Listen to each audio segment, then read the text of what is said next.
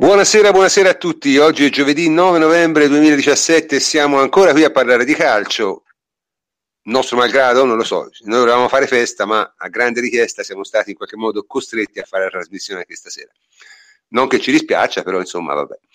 Eh, stasera, diciamo, la trasmissione è piuttosto interessante, ma prima di, di, di passare direttamente alla, alla scaletta, permettetemi di dire due parole su eh, due grandi ex calciatori della Juventus che in, questo, in questi giorni sono, diciamo, venuti alla ribalta, uno per motivi assolutamente normali. Il compleanno di Del Piero è stato, eh, tanti auguri insomma da parte di tutti, eh, vabbè, Del Piero è inutile parlarne, si rischia di scendere sempre nella piaggeria. Invece ha chiuso la sua carriera ufficialmente Andrea Pirlo, e Andrea Pirlo è un giocatore che ha legato il suo nome alla Juventus a, a fine carriera di fatto, ma l'ha legato in modo forse più indissolubile di quanto si potrebbe pensare, anche perché è stato trattato malissimo dal Milan. A questo proposito devo dire che non mi pare che sul sito del Milan sia apparso nulla su questo, e se è così è una vergogna, perché è un giocatore che è stato protagonista negli ultimi titoli che ha vinto il Milan. Detto questo, eh, stasera abbiamo una trasmissione in cui parleremo, diciamo, come al solito, di un, cose molto diverse. Parleremo ovviamente di calcio all'inizio, parleremo di questa partita tra Juventus e Benevento, una partita un po' strana, diciamo, ma mh, più che altro parleremo un po' in generale di quello che potrà succedere da ora in poi alla Juventus, con, con i... con i rientri di tre giocatori, diciamo, vabbè, Marchisio sapevamo che ne entrava, ma Marchisio lo conosciamo bene. Tre giocatori che, che potrebbero e dovrebbero dare qualche cosa di nuovo sono De Sciglio, Höwedes e Pjaca. Poi eh, faremo anche un po' di cronaca, perché ci sono stati almeno tre episodi degni di nota. Uno è francamente quello che è successo in Germania col V A R, che è veramente divertente, ne parleremo un po' con Francesco Adrianopoli, che è informato sulla cosa. Poi la riforma Lotti, o la proposta di riforma Lotti sui diritti tivù, e poi bisogna farlo il caso dei biglietti del Napoli, il Napoli che dà i biglietti a camorristi, ma chi lo sa, vedremo, insomma, ne parleremo. Infine chiudiamo con eh, ancora un po' di calcio giocato, in cui vedremo un, un po' quello che sta succedendo al Napoli e all'Inter, anche alla Roma, parleremo dei minutaggi delle varie squadre, dei calciatori delle varie squadre, insomma...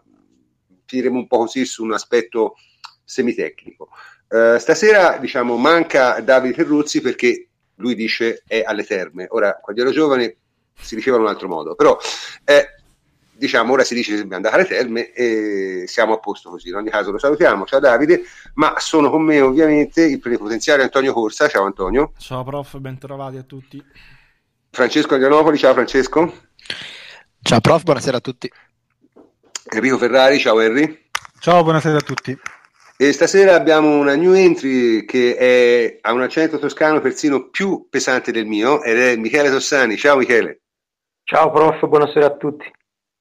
Ok, allora eh, cominciamo senza indugio e cominciamo a parlare della gara col Benevento, partita che dire strana è dire poco, e, e di questo, per le partite strane, direi Francesco è il più adatto di tutti, perché c'ha, è, capa- è capace di raccontarcela con una certa verba, diciamo. Vai Francesco. Certo, partita strana, partita epocale in un certo senso, perché eh, la Juve ha infranto svariati record di, eh, di squilibrio tra una squadra, tra una squadra e l'altra. Eh, ventisette tiri in porta a tre, il Benevento che non, non tocca letteralmente un pallone in area della Juve nel primo tempo, eh, e quindi partita in cui è successo un po' di tutto, traverse, pali, eh, errori sulla linea, parate de, di un portiere peraltro in prestito alla Juventus, Brignoli, eh, quindi errori madornali a, a tu per tu con il portiere, quindi se ne sono visti se ne sono viste veramente di, di tutti i colori. eh, Diciamo che eh, questo ha portato la solita parte della tifoseria a reazioni sconsiderate. eh, Io personalmente, che tendo a pensare positivo, devo dire che ho apprezzato quella che poteva essere una noiosa, inutile partita qualsiasi, eh, si è rivelata una partita dalle grandissime emozioni, per cui mi sono trovata a esultare come se avessimo battuto eh, uno squadrone alla fine della fiera. Detto questo, è stata una partita strana perché il Benevento obiettivamente è una squadra veramente veramente di Serie B eh, e eh, di, nemmeno di, serie, di alta Serie B e nemmeno di altissima Serie B, esattamente. Quindi eh, in sé per sé eh, è strano che la Juve fatichi e ci metta quasi una partita intera a battere il Benevento, però in realtà in un altro senso è un po' meno strano, nel senso che la Juve comunque in tutte queste domeniche eh, ha dimostrato di essere una squadra che finalizza molto, eh, che segna tanto, che riesce a concretizzare eh, quasi sempre eh, anche senza bisogno di fare troppo gioco. Eh, questa abilità di finalizzazione, visto che comunque eh, il calcio è uno sport in cui c'è una palla che rotola e, e talvolta in base a quello che tu le dici di fare, ma più spesso eh, casualmente, ci sta che dopo tre, quattro, cinque partite in cui eh, crei il giusto e finalizzi solo quello eh, ti possa capitare per eh, puro caso una partita in cui crei tantissimi e non riesci a finalizzare nulla. È la normale varianza insita nel gioco del calcio, eh, quindi prendiamola per quello che è, è il bello del calcio, una partita eh, emozionante dove non ce la saremmo aspettata e, e tiriamo avanti, ecco, non è che si possano trarre... Sì, ma poi sai, anche, anche perché io pensavo, no, dicevo, ma io ho sentito un po' di deliri poi, perché poi io non lo so, io, i nostri tifosi sono veramente strani da questo punto di vista. Allora, dice, abbiamo corso dei rischi, non dovevamo concedere, ma hai concesso la punizione a venticinque metri, cioè quella punizione lì te la può fare anche un calciatore d'eccellenza, eh? Cioè non, non è che se giochi contro una squadra d'eccellenza gli dà una punizione, gli concedi una punizione a venticinque metri, che ci può stare, e chi tira, tira bene, ti fa gol. Cioè, che c'è di strano? Ma sì, ma premesso, premesso che non possiamo concedere non ha senso, perché puoi concedere a chiunque, non esistono partite in cui non concedi nulla. Il massimo che si possa fare nel calcio è creare più di quanto tu conceda. E quello la Juve l'ha fatto, l'ha fatto ampiamente. Poi che sia come col Milan, che, che tu crei due occasioni e ne concedi una o nessuna all'avversario, o come col Benevento che tu ne crei ventisette e gliene concedi eh, una, mezza, forse due, e allora eh, siamo sempre lì, è comunque eh, una buona prestazione. Però ripeto, bisogna anche un po' cercare di, di, di astrarsi come sempre dalla singola eh, dalla singola occasione, dalla singola partita, e vedere le cose un po' in prospettiva. E per dare un'idea di come sono le cose in prospettiva, io tutti quelli sulla mia timeline che commentavano la partita eh, da eh, altri lidi di tifo, per non parlare dell'estero, eh, tutti avevano un unico commento, cioè eh, divertente, ma prima o poi eh, segnerà la Juve. E tutti eh, vabbè, quelli certo, che non erano tifosi juventini eh, e, e anche alcuni di noi tifosi juventini avevano così. Soltanto una, una, una piccola parte della solita tifoseria in preda allo psicodramma perenne ha preso questa eh, i, questo non riuscire a chiudere subito la pratica con il Benevento come se fosse una iattura. Non è una iattura, è semplicemente la ruota della fortuna che ogni tanto gira a tuo favore e ogni tanto no. Sì, appunto, cioè, è una partita che, diciamo, discutere dal punto di vista tecnico non ha neanche molto senso. Cioè, Fleccio, Benevento chiedono si... un tuo parere sul look di Ciciretti. Vabbè, ma chi se frega di Ciciretti? Ma, ma Ciciretti è un, è un personaggio notevole, è anche l'unico giocatore che dia un minimo di imprevedibilità e di, e di freschezza, diciamo Mi così, al gioco del Benevento, che sennò... Sì, sì, non, non è neanche un brutto, cioè è un brutto giocatore, nel senso che è brutto esteticamente, ma è un giocatore che, che, che, che si, è, si è guadagnato la A, a suon di grandi prestazioni e, e si è meritato il diritto di giocarsi questa stagione in A. Ha fatto anche una bella punizione, colpa di Strejni che ha messo la, la barriera come se tirasse un destro e, eh. e non per un mancino, eh, che quello è un errore tecnico che non si dovrebbe fare, ma non lo dovrebbe fare neanche eh, lo staff tecnico, perché glielo premesso che eh, sarebbe bene che lui lo sapesse. E lo staff tecnico è lì apposta anche per dirgli: guarda che quello lì è destro, prima della partita se tira una punizione la potrebbe tirare Pinco o Pallino, e se la tira Pinco è destro, se la tira Pallino è sinistro.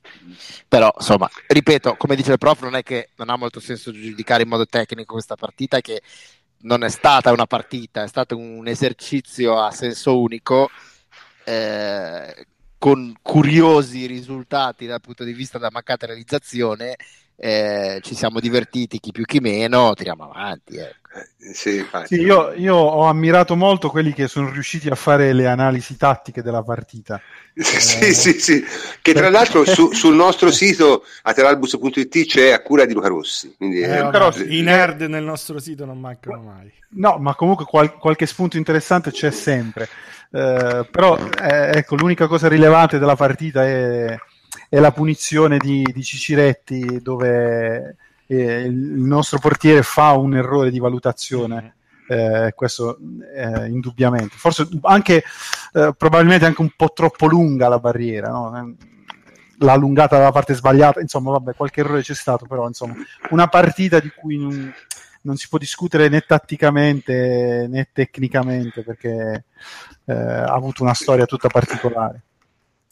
Ma io ripeto, io primo tempo credo di avere eh, illuminato eh, il vicinato a suon di bestemmie, perché non, non, era, non era una cosa possibile, cioè, cioè, cioè una partita, quella era, sembra la classica partita che, che te giochi, fai conto, una volta giocavi contro la prima partita dell'anno contro i dilettanti, no? Che magari quelli ti segnavano il primo gol e poi te ne facevi otto, nove, eh, sembrava la partita lì. Mi ricordo una partita contro il Lucento, no, contro Lucento addirittura perdemmo, no, una partita che, che, che al primo minuto proprio Lucio, Lucio che ha, che ha già sei mesi solo nella Juve, ma perse palla al limite dell'area dopo trenta secondi e, e quella squadra prese gol. Poi gli... In che senso? Soltanto sei mesi, no? Ben sì. sei mesi dovresti dire. Eh, se, no, vabbè, io non, ho, non mi piacciono questi discorsi. Ha giocato ben sei mesi eh, nella Juventus ah, e... e, e...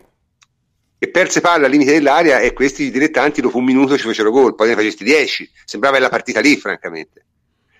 Invece non...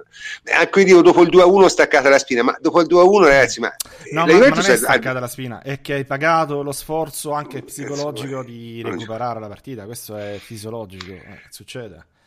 Poi soprattutto quando tu hai... sei andato sul due a uno, se conoscete Allegri, La, il primo pensiero che c'è Allegri è non pareggiarla, non fare il tre a uno e, e sì, quindi, ma sai lì secondo me non poi può, prof, non, si, non si può dire staccata la spina, cioè, staccata vuol dire non spina, aver mai giocato, mai, mai visto, cioè non è possibile, le, le paghi, anzi è stato già difficile portarla a casa, perché poi esatto, di solito quando tu eh, mm, paghi lo corri il rischio, eccetera, corri poi, il rischio sì. Sì, sì, corri il rischio corri il rischio. Comunque diciamo la partita ha... La partita da ventotto tiri. Sì, sì, no. Se la squadra col miglior attacco d'Italia fa ventotto tiri in una partita e fa solo due gol. È una partita eh vabbè, è un caso anomala, sì. È un caso, sì, sì. No, vabbè, ma è... Però due, due bei gol, dai, possiamo dire due bei gol. Eh, ne potevamo fare nel primo tempo un altro bello col tiro di, di Costa. E tutti gli altri che avremmo potuto fare erano bruttissimi, e quindi meglio che siamo no, no, no, no, Quadrado, quadrado, quadrado si è mangiato un gol bello sul taglio, eh, ma sono tutti mezzi tempo. Scivolati anche di Bala, no? Davanti al portiere, mm. cioè, gol banali. Invece Higuain uh, sull'altro incrocio al volo è, è eh, quella bella azione, la bella azione con Quadrado, insomma alla fine sì, non sì, no, vabbè. Dai. No, no, no, no, ma in realtà quelle, eh, diciamo, le cose importanti di domenica scorsa sono state altre, e ne parleremo nella terza parte. La partita della Juve è stata la classica partita di passaggio che ci ha dato un po' più di emozioni di quello che, che, che era lecito attendersi, ma insomma poi alla fine sono, sono cose che passano così, senza troppo. Invece, invece però magari converrebbe un attimo parlare di, di, di un giocatore che diciamo ha cominciato a giocare adesso dopo, dopo un infortunio non gravissimo ma parecchio noioso, che è De Sciglio. De Sciglio, che è stato accolto in estate da eh, come posso dire, da, da stracciamento di vesti, stra- no, crit- eh, critica è un understatement, stracciamento di vesti, strappi di capelli, cioè, pernacchie, cioè, le peggio cose. Vabbè, io ri- non sono un grande estimatore di De Sciglio, lo sapete, però è il solito discorso, è, è, Allegri è stato l'unico capace di farlo giocare, magari ci riesce ancora. In ogni caso, come ha giocato De Sciglio, Michele? Michele? Michele ha il microfono spento. Col microfono spento è molto difficile parlare, Michele. Mi sentite? Sì, vai, adesso vai, sì, vai. Michele, adesso ah, sì, vai.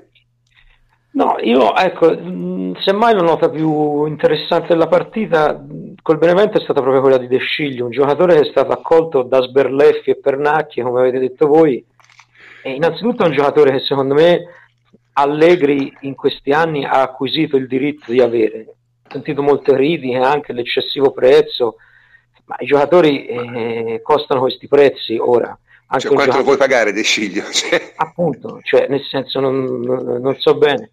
Poi siamo in un periodo in cui di terzini forti, forti a livello internazionale eh, ce ne sono pochi, altre squadre sono in condizioni peggiori, pensiamo all'Inter che ha speso molto per Cancelo e non è nemmeno un terzino.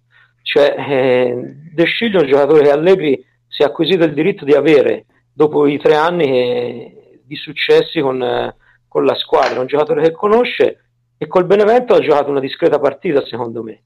È un giocatore che va ricostruito mentalmente, ma che tecnicamente può dare qualcosa, eh, sia tecnicamente che tatticamente, perché ricordiamo che è un giocatore che può essere utilizzato anche sull'altra fascia.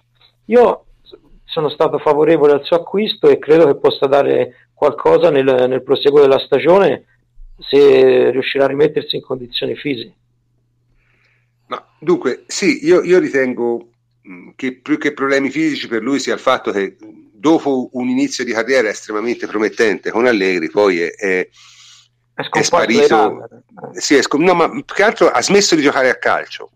È una cosa, una cosa abbastanza strana per un giovane, e la stessa cosa è successa a Santon, tanto per fare un, un esempio classico. Però De Sciglio sembra avere un altro cervello rispetto a Santon, ecco. Santon sembra uno un po', diciamo, non particolarmente benedetto da, da madre natura.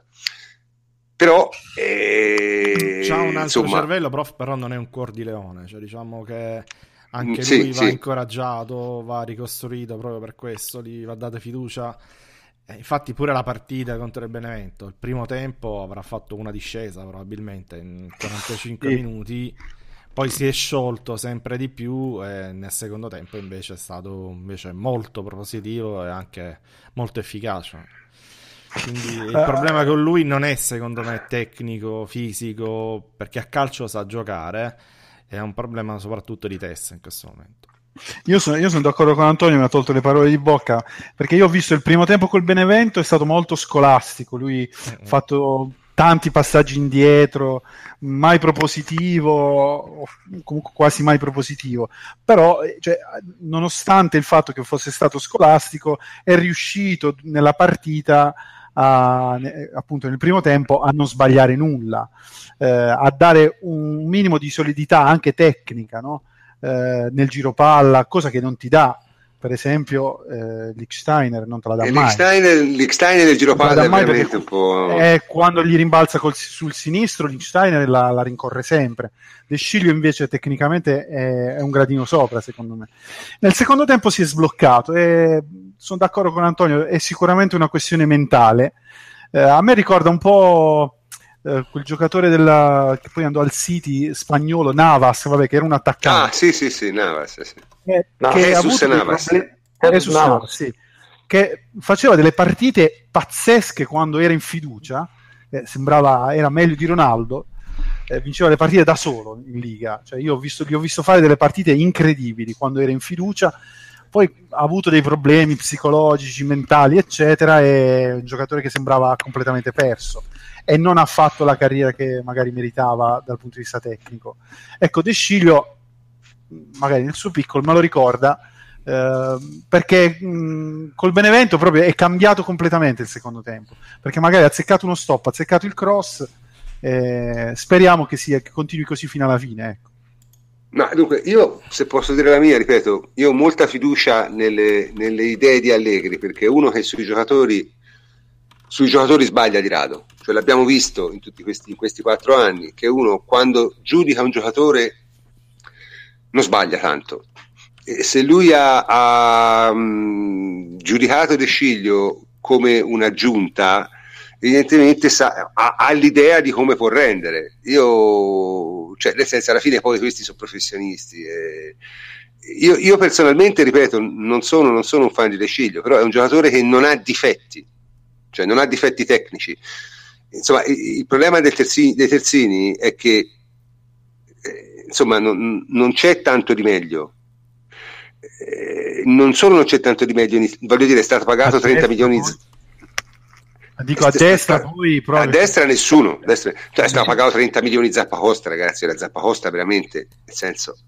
No, io vorrei aggiungere, infatti sono d'accordo col prof, cioè Eh, se si toglie Walker, che comunque è stato strapagato dal City, eh, non, non c'è tanto di meglio in giro. Allegri ha, chiesto, ha detto, que- avrà pensato a questo punto: prendo un giocatore che conosco, ha questi problemi psicologici, tra virgolette, nel senso eh, è un po' a digiuno dal grande calcio, perché non ha proseguito la carriera come aveva fatto intravedere, però io lo conosco, sono in grado di ricostruirlo, posso tirare fuori qualcosa da lui piuttosto che da altri che non sono del suo livello, perché comunque il giocatore c'è. Sì, cioè Lichtsteiner molti se la prendono, ma in realtà è semplicemente a fine corsa, eh.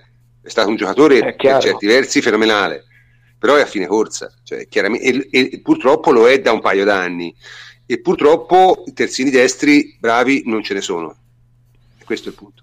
Mm, proprio non ce ne sono, tant'è vero che si pensa che di far giocare Höwedes terzino destro, ma secondo me giocherà De Sciglio titolare.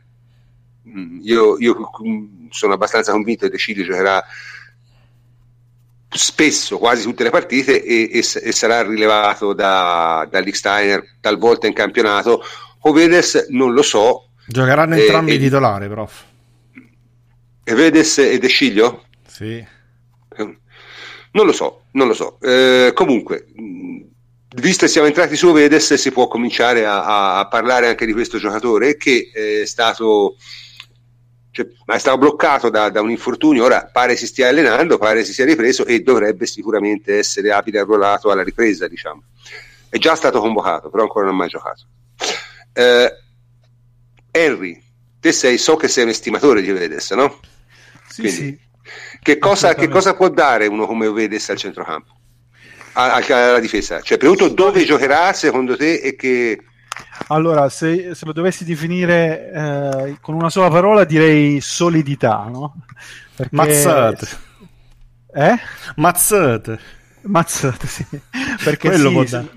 Eh, quello sicuramente. Però è un giocatore molto intelligente, sa giocare eh, sia centrale, sia a terzino destro che terzino sinistro.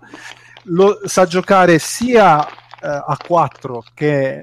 con un modulo magari ibrido, con la scalata a sì, eh, tre, diciamo. Alla eh, Barzagli, eh, diciamo. Alla Barzagli, e quindi ti può dare tanto. E, per esempio, rispetto a Barzagli è uno che sa anche spingere un po' di più, ecco. Ha anche più il senso della fase offensiva un po' più eh, sviluppato. Eh, è un calciatore che farà, che si sente nel campo, cioè uno che fa tanti falli che non li, non li fischiano, insomma, non so se, cioè lui fa fallo ma, ma non glielo fischiano, perché d'esperienza è duro, e poi un, ha grande prestanza atletica. Speriamo, l'unico eh, neo è che eh, è un calciatore soggetto agli infortuni, perché lui ha avuto in carriera parecchi infortuni, tra cui uno un po' problematico, che è, una, eh, è stato operato di pubalgia Eh, a Linguine, quindi è eh, un infortunio dal quale non si riprende sempre benissimo. L'anno scorso, però, esatto, l'anno scorso tanto, quarantasei presenze, eh. Eh, sì, eh, sì, sì, eh, giocate tutto. Questo, questo magari depone bene, e quindi se posso... in forma. Poi sì, sì, prego, ah, prego, un'altra, scusa. Cosa, un'altra cosa eh, dove ci può tornare utile è sui calci da fermo. Ecco, volevo dire sia, questo, infatti, eh, sia nella fase offensiva che nella fase, dillo, dillo. tranquillamente, cioè, perché lo vedo uno che no, può fare no, anche no. gol. Questo qui eh, sì, domina l'area di testa. Parlavamo col prof prima della trasmissione, le difficoltà no, nel, anche in questo campionato delle squadre a trovare il gol sul calcio piazzato. Höwedes è uno che difende, eh, domina l'area di testa ed è pericoloso anche nei calci piazzati offensivi. Qualche gol in Germania di Höwedes di testa me lo ricordo effettivamente. Sì, sì, ne ha fatti più di uno. Comunque, quindi secondo voi giocherà centrale e non terzino? Quindi. Uh, allora, prof, secondo me ehm, giocherà centrale. Sì. Giocherà, a questo punto giocherà centrale, perché gli esperimenti anche di Sturaro, di Quadrado, De Sciglio, cioè, probabilmente eh, giocherà centrale. Però vediamo, vediamo. Poi dipenderà molto dalla partita, perché Allegri è uno che legge e studia le gare anche in questo, in questo senso, no? Ma non lo so, secondo me nel, nell'economia, io dico la mia, nell'economia della Juve sarebbe meglio se giocasse terzino destro con una finta difesa a tre, cioè fai salire Sandro e scali, capito? Cioè sarebbe, prof, avrebbe più senso. Tanto ci finisce Quadrado lì a fare il terzino destro? Sì. Non, non subito, Io... li diciamo che secondo me l'idea del duemiladiciotto è quella, cioè di mettere comunque i migliori tutti insieme in campo, e Quadrado va messo in campo, così come va messo in campo Douglas Costa, così come va messo in campo Mandzukic, Higuain, Dybala e Höwedes. Vanno messi tutti in campo, e se tu vuoi me, veramente me... migliorare, fare un upgrade, ed è quello che ti ha insegnato probabilmente lo scorso campionato, quando tu hai deciso eh, piuttosto che tenerti Sturaro nel centrocampo a tre, che non rendeva, era un giocatore sostanzialmente regalato agli avversari, eh, ha deciso di fare la svolta. La svolta non è stata tanto tattica quanto mentale, di capire, poi hanno anche trovato gli equilibri tattici, eh, però di, di, di capire di mettere veramente in campo i migliori, perché solo così puoi ottenere qualcosa di più. Sì, ora sai, poi lo devi provare, ora, eh, lo devi provare, eh, magari a volte non Antò, va. Però Antò, il problema è che ora di migliori ce n'hai un po' tanti, cioè eh, me, hai allungato eh, parecchio rispetto all'anno scorso, capito? Meglio. Quindi non, sì, quindi secondo me però questo discorso va bene fino a un certo punto, nel no, senso, secondo me invece è, è il discorso che si deve fare, non ripeto, non immediato, ma è per il duemiladiciotto è quello, perché se io penso alla, a una formazione un undici tipo Eh, migliore della, di quello dell'anno scorso, secondo me si passa, ripeto, da Douglas Costa in campo, Höwedes, Quadrado e tutti gli altri, altrimenti, altrimenti non so quanto può esserci, eh, quanto possiamo essere più competitivi nella singola gara rispetto all'anno scorso come undici iniziale, non lo so, come... non lo so, io personalmente ritengo che sarà estremamente difficile estremamente difficile vedere Quadrado terzino, estremamente difficile secondo me. Cioè, se non in situazioni, lo prova, diciamo, però io dico che lo prova, eh, poi vediamo che succede. Mm, C'ha pure De Sciglio. Invece ritengo sia, sia molto probabile vedere un, una cosa tipo la rotazione da tre a quattro, cioè metti Höwedes a destra, due centrali che tanto li hai, Sandro a sinistra e attacchi on Sandro. E sì, ho, de- ho cioè, detto Sandro invece di Sturaro prima, ovviamente intendevo Sturaro a centrocampo. Cioè, certo, terreno, vabbè. Certo. No, vabbè, metti poi centrocampisti li hai, sono tutti bravi, eh, attaccanti li hai, sono tutti bravi, esterni li hai, sono tutti bravi. Il problema è come sistemare, diciamo, il, il giro della difesa. Francamente, Quadrado terzino mi sembra una, una um, un'esagerazione, e non credo che la vedremo. Nonostante quello che pensano alcuni, alcuni eh, Beh, un po' l'hai vista, eh. un po' l'hai vista. Sì, ma in situazioni diciamo non. Eh, perché situazioni... presto? Perché presto? Ti da, manca Höwedes in mezzo alla difesa. Dagli tempi. Ma non lo so, cioè non, non ho idea, francamente, non, non, non è la mia impressione. Però ora vediamo, parliamo ancora di un altro giocatore che non ha per ora fatto nulla nella Juve, nonostante secondo me sia fortissimo, che è Marco Pjaca. Ragazzi, Marco Pjaca ci siamo persino scordati. Si parla di un nuovo ruolo, tra l'altro, per lui. Sì, ci siamo persino scordati che esiste, e, e, e ha avuto un brutto infortunio l'anno scorso. L'anno scorso non ha, giocato, ha fatto il solito, diciamo, apprendistato che fanno tutti i giovani della Juve. Comunque è un novantacinque, quindi insomma è giovanino, eh? E, e niente, pare che adesso diventerà abile arruolato, giusto? Dopo, dopo la sosta. Abile arruolato e attaccante. Attaccante, ma ora non è un po' prematuro sto discorso? Cioè, ha fatto un, un amichevole con, eh, con è dei... sicuramente prematuro, questo è quello che si legge sui giornali. Allora, a no, questo dico... proposito... A questo proposito sì, sì. devo ricordare una trasmissione dell'anno scorso uh-huh. dove io e Antonio Corsa abbiamo parlato di Pjaca centravanti, dove dicevamo se impara però a calciare è meglio, no? Eh, perché, certo, certo. Eh, perché i problemi di Pjaca possono essere quelli della fase difensiva che lui non ha eh, diciamo nella testa eh, e anche dal punto di vista fisico lo vedo ma quello, ma quello non, lo, non lo migliori secondo me, cioè, esatto. La difensiva di Pjaca e quindi ormai ci chiedevamo perché eh, non provarlo eh, centravanti. No, noi ah, scusate noi abbiamo, abbiamo eh, devo dirlo, abbiamo un nostro ascoltatore che si sta distinguendo eh, per, per una serie di moriremo tutti eh, che, di, di rara potenza. Bricco, Bricco, il nostro amico Bricco che dice la Champions o il miraggio, ottavi becchi il P S G, ciao. Ecco, se becchi il P S G passi, se becchi il Real Madrid o no, il diciamo, Bayern no, diciamo che col P S G la vogliamo vedere, esatto, ci, ci eh, secondo me passi o il P S G, secondo me passi. Se becchi il Real Madrid, che però pare arrivi secondo quindi non lo becchi, o il Bayern, e allora lì è più sono cazzi da cagare. Ma il P S G francamente non... Ma noi confidiamo nel culo di, di Allegri che, che è infinito. No, in questo senso. Cioè, non è una squadra che temo, non è una squadra che temo. Eh, Ricco, non scommettere con me. Io scommetto poco e non perdo mai. Capito? Eh, comunque, in ogni caso, diciamo... Eh, la, comunque no, comunque allora... no, Sarri sui centottanta minuti è un'altra cosa rispetto alla gara secca. Sui centottanta la Juve riesce la, la squadra la... veramente pericolosa per noi sarebbe una Sipol City, ecco, il City sarebbe pericolosa, City sarebbe City, veramente Bayern, una squadra pericolosa, eh... il City, Bayern, queste sono pericolose, ci stai di perdere il, il nuovo Bayern, il Bayern nuovo, il nuovo Bayern, il, nuovo, il Bayern sì, di Coman, Bayern... ecco, per sintetizzare. Eh, comunque però, tornando, tornando a Pjaca Torn- eh, insomma, sarebbe simpatico eh, riuscire a vederlo in quel ruolo, almeno cioè, la curiosità c'è. Eh, cosa può dare Pjaca secondo me, eh, se dovessimo trovare anche un vice Higuain eh, con le qualità tecniche e fisiche di Pjaca, eh, probabilmente eh, avremmo fatto bingo, no? Perché calciatore con quelle qualità di dribbling, di tiro, eh, di, eh, anche di, mh, di intelligenza tattica, eh, secondo me eh, davvero avremmo aggiunto qualcosa di importante.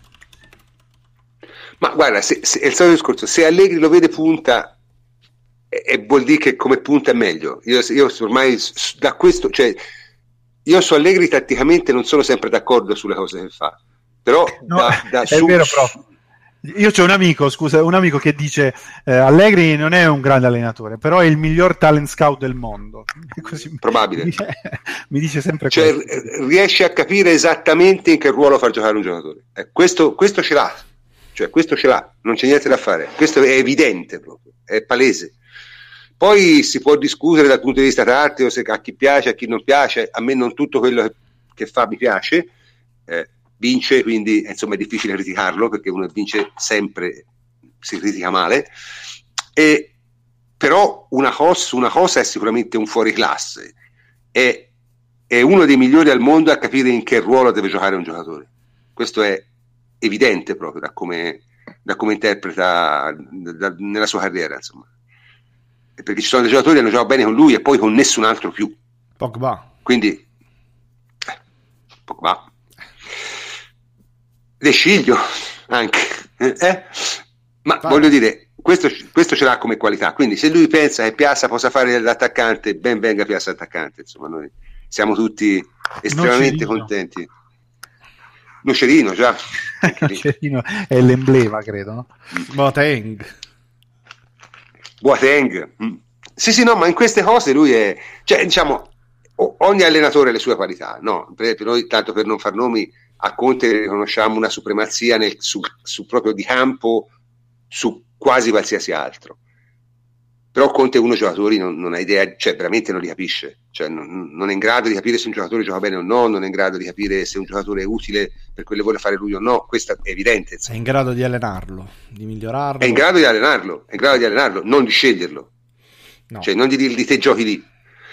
Allegri secondo me in questo è, è ma glielo riconoscono, io, ci fu una famosa intervista fatta a Barzagli, no, di, di Allegri, che raccontava che lui e Barzagli si erano incrociati quando Barzagli era molto giovane, era quasi all'esordio, e, e lui era a fine carriera, e, e Barzagli chiese un po' consiglio, no? Gli chiese consiglio come si chiede normalmente, te sei giovane, al diciamo senatore della squadra, e Allegri disse guarda, a quel tempo Barzagli giocava a centrocampo, gli disse guarda, se te vuoi giocare a centrocampo non andrai mai più su della Lega Pro, se vuoi giocare in Serie A devi giocare difensore.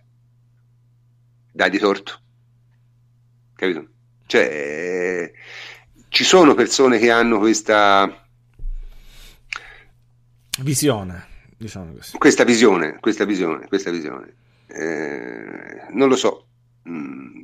Comunque, insomma, diciamo, pensiamo che noi abbiamo quattro giocatori che per ora non hanno praticamente giocato, e sono eh, De Sciglio, eh, Pjaca, Höwedes e Marchisio, che sarebbero probabilmente titolari in tutte le squadre della Serie A e in parecchie squadre anche europee, eh? Parecchie, secondo me.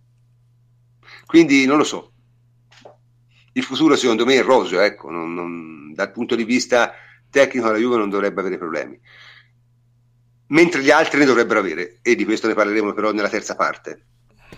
Eh, passiamo ora invece a qualcosa di più, diciamo, di cronaca, no? È successo qualcosa di effettivamente strano, perché noi siamo abituati a pensare ai tedeschi, no? Come gente organizzatissima che non sbaglia mai, che non, che non fa mai minchiate, che è seria, è, cioè, a, a tutti, a tutti i, i pregi del mondo, e in effetti li hanno spesso e volentieri. Hanno però un grandissimo pregio, e questo va detto, che in Germania se uno sbaglia paga, cioè il responsabile, se le cose non vanno bene lo sgombrano. In Italia già è difficile capire chi sia il responsabile e estremamente difficile poi sgombrarlo anche una volta che si è capito. Ma che è successo in Germania, Francesco? Parlaci del, del casino del V A R tedesco, è interessante. È successo un casino molto articolato, perché no, eh, e noi articoliamolo articoliamolo perché innanzitutto bisogna premettere che il V A R funziona lievemente di, in modo lievemente diverso in Germania rispetto che da noi, nel senso che eh, c'è una regia centrale a Colonia, Eh, in cui è un sistema più simile a quello dell'N B A, N B A, in cui sì. eh, tutte le partite vengono eh, riviste e eh, diciamo implementate con i V A R eh, da una sede centrale di Colonia, in cui ci sono i V A R delle singole partite e un coordinatore dei V A R eh, che era fino a qualche giorno fa Helmut Krug, eh, ex arbitro internazionale di, di, di notevole fama. E cosa è successo? Non era male Krug, eh, tra l'altro. Non era, non era, non era affatto male. E, cosa è successo? In queste ultime settimane ci sono state eh, varie polemiche eh, sul V A R, eh, legate all'utilizzo del V A R, alcune eh, esplicite e altre eh, più sotterranee, diciamo così, perché tra quelle esplicite c'era il fatto che eh, veniva accusato, essendo di Gelsenkirchen, di essere eh, diciamo favorevole allo Schalke, e che quando alcune decisioni erano state cambiate con il V A R a favore dello Schalke eh, sì, fossero avvenute perché lui aveva spinto, ma questa, diciamo, vabbè, ma è, questo è sport, eh, è, cioè. colo- è colore e nient'altro. In realtà più significative sono state altre due polemiche sotterranee che non erano uscite nei giornali fino a qualche giorno fa, e Eh, una veniva da un arbitro internazionale, Greffe, che eh, diceva che eh, il, il regime, diciamo così, eh, di Krug era improntato al nepotismo, cioè le partite migliori venivano affidate sempre ai suoi protetti, che ricevevano sempre voti migliori, e gli altri rimanevano indietro e quindi perdevano opportunità di, di carriera e di sviluppo.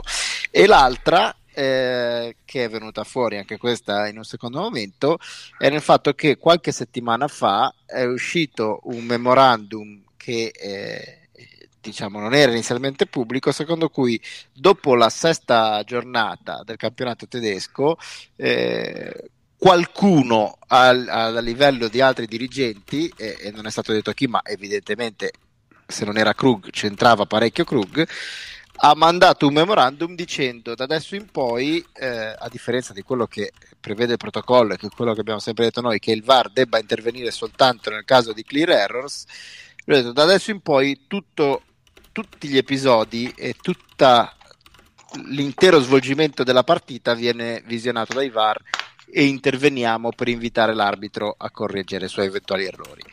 Eh, questo ha comportato eh, tutta una serie di problemi, perché eh, alcune squadre mh, giustamente si sono lamentate, se non altro posso per dire che sì, questo vai. sistema se, se implementato in Italia avrebbe portato due rigori in più alla Juve nelle ultime tre giornate, eh. Quindi andiamo avanti. Però diciamo, a prescindere dal fatto che sia una scelta sensata o insensata, giusta o sbagliata, cioè a prescindere dal merito, il problema è che ovviamente non si può fare una modifica del genere eh, individualmente solo nel oh, campionato no, tedesco. Lo deve decidere l'I F A B. Lo deve decidere l'I F A B e soprattutto non lo si può fare a campionato iniziato e men che meno lo si può fare all'insaputa delle società, perché questo è successo a partire dalla sesta giornata, mentre le società l'hanno scoperto la settimana scorsa. Quindi c'è stato un notevole eh, pandemonio e Krug è stato eh, non è stato licenziato in realtà, come hanno semplificato no, alcuni giornali italiani, è stato rimosso esatto dal suo ruolo di questo super responsabile del V A R, eh, rimane dirigente arbitrale ma non sarà più a Colonia nella, nella cabina di regia del V A R centralizzato. Quindi diciamo che in realtà eh, sono polemiche che nascono in un contesto molto specifico e che con con il V A R nostrano non c'entrano niente, perché non no non, però era carino, insomma. però però ecco eh, dimostra tutte le tutte le distorsioni e tutte le problematiche che possono venire fuori quando si eh, si inizia una una rivoluzione epocale di questo tipo. È sicuramente no. una bella grana che che impiegherà la federazione tedesca, eh, sia la federazione arbitrale che la federazione in generale, per parecchio tempo, perché vi lascio immaginare quanto possa essere calda la situazione in questo momento ma... per, chi a, per chi andrà ad arbitrare il prossimo weekend. No, ma guarda, eh, c'è da capire chi, chi cavolo è, mh, cioè che cavolo gli è saltato in mente a Krug, eh? Sem- semmai quello va un po' capito, perché insomma è una cosa un po' strana raccontata così, eh. Cioè che uno d'amblè improvvisamente decide che cambiano le regole, cioè non, una cosa stranissima. Eh, si, diciamo, si, ricolleg- si ricollegherebbe a quanto detto da Grefe, perché se le accuse di Grefe fossero vere tutto avrebbe più senso, perché si delineerebbe la figura di un Krug, diciamo così, eh, preso da deliri di onnipotenza, che si sente mm-hmm. superiore alle regole, e quindi è per quello che le due notizie collegate hanno più senso uh, che, che, che autonome tra loro, ecco. Ok, intanto do una notizia di cronaca. Eh, nei primi due playoff per la promozione al, alla qualificazione alla, alla, ai mondiali, la Croazia ha battuto quattro a uno la Grecia, cosa prevedibilissima, la Grecia era la più debole di tutte, e la Svizzera ha vinto uno a zero in Irlanda del Nord, quindi sembrerebbero due, diciamo, partite quasi decise, ma andiamo avanti.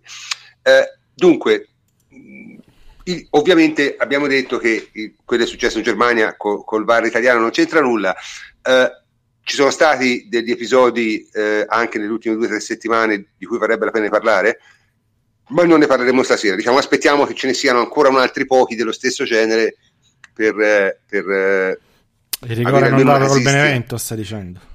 Ma non solo que- sì, diciamo, il problema è quello lì. Allora, io avevo previsto all'inizio dell'anno che se il V A R veniva usato in maniera corretta, la Juve alla fine dell'anno aveva trenta rigori, trenta, perché io ho fatto il conto e solo nel girone di ritorno dell'anno scorso ce n'era dodici tredici. Evidentemente è chiaro che questo non è possibile, quindi succedono altre cose, però ripeto, aspettiamo, andiamo avanti con la casistica e poi alla fine, insomma, ci interessa anche fino a un certo punto, però è, sono cose abbastanza buffe, insomma, perché che, eh, il modo di, di, di usare questa, questa tecnologia per adesso è, è ampiamente rivedibile, anche in Italia.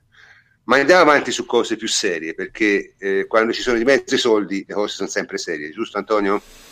Giusto, giusto. Parliamo della riforma eh, Lotti. Della, della proposta di legge Lotti, perché è una sì. proposta.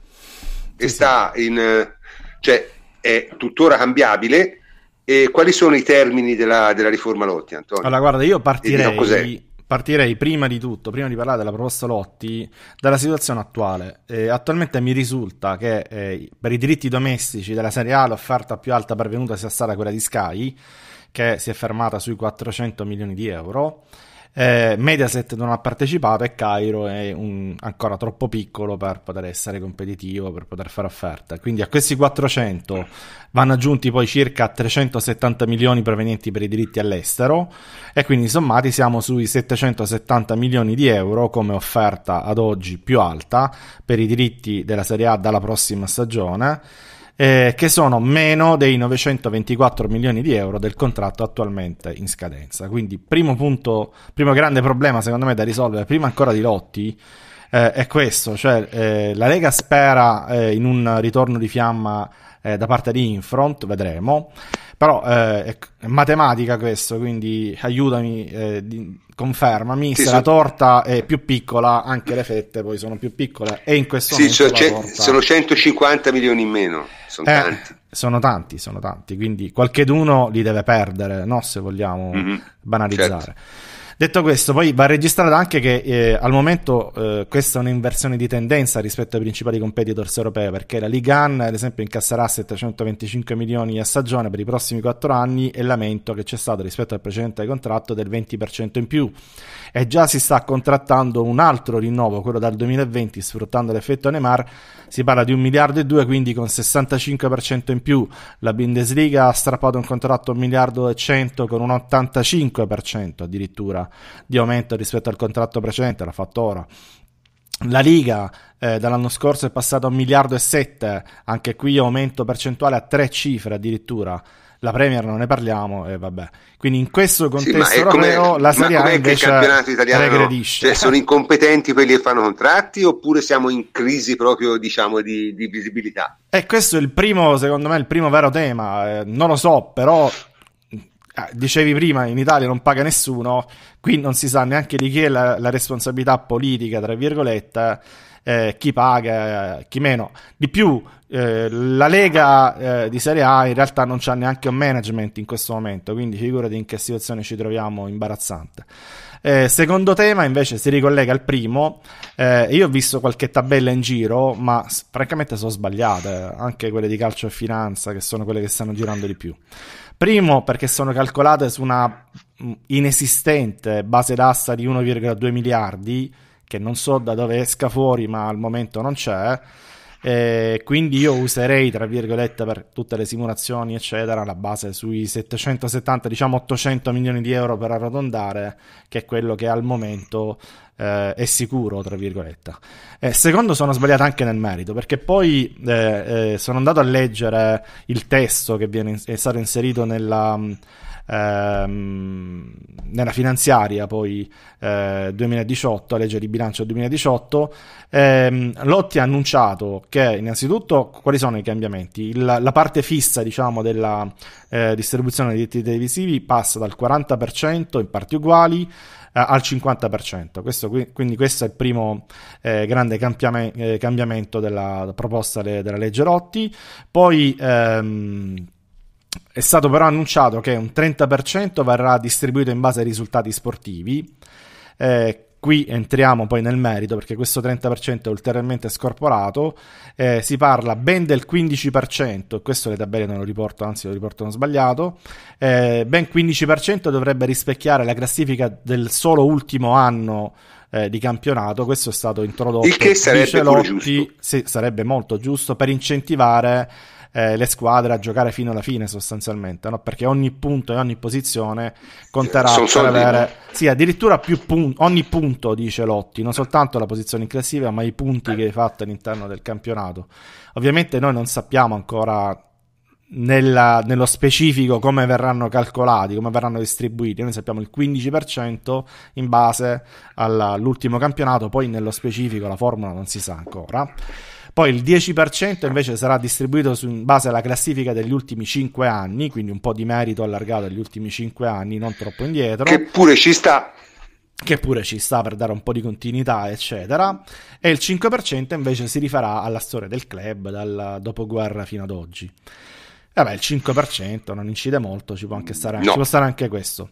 Eh, il restante venti per cento invece si baserà sul numero di tifosi dei vari club. Però questa volta si è cercato di puntare, io ho sentito Lotti, eh, era uno dei problemi sostanzialmente della legge Melandri, eh, che gli era stato sollevato, si è cercato di puntare questa volta su un uh, dato certo, tra virgolette, perché prima c'erano i sondaggi Eh, che determinavano il numero di tifosi potenziali di una squadra, c'era una serie di dati eccetera eccetera che però mm. erano contestati e non erano eh, oggettivi.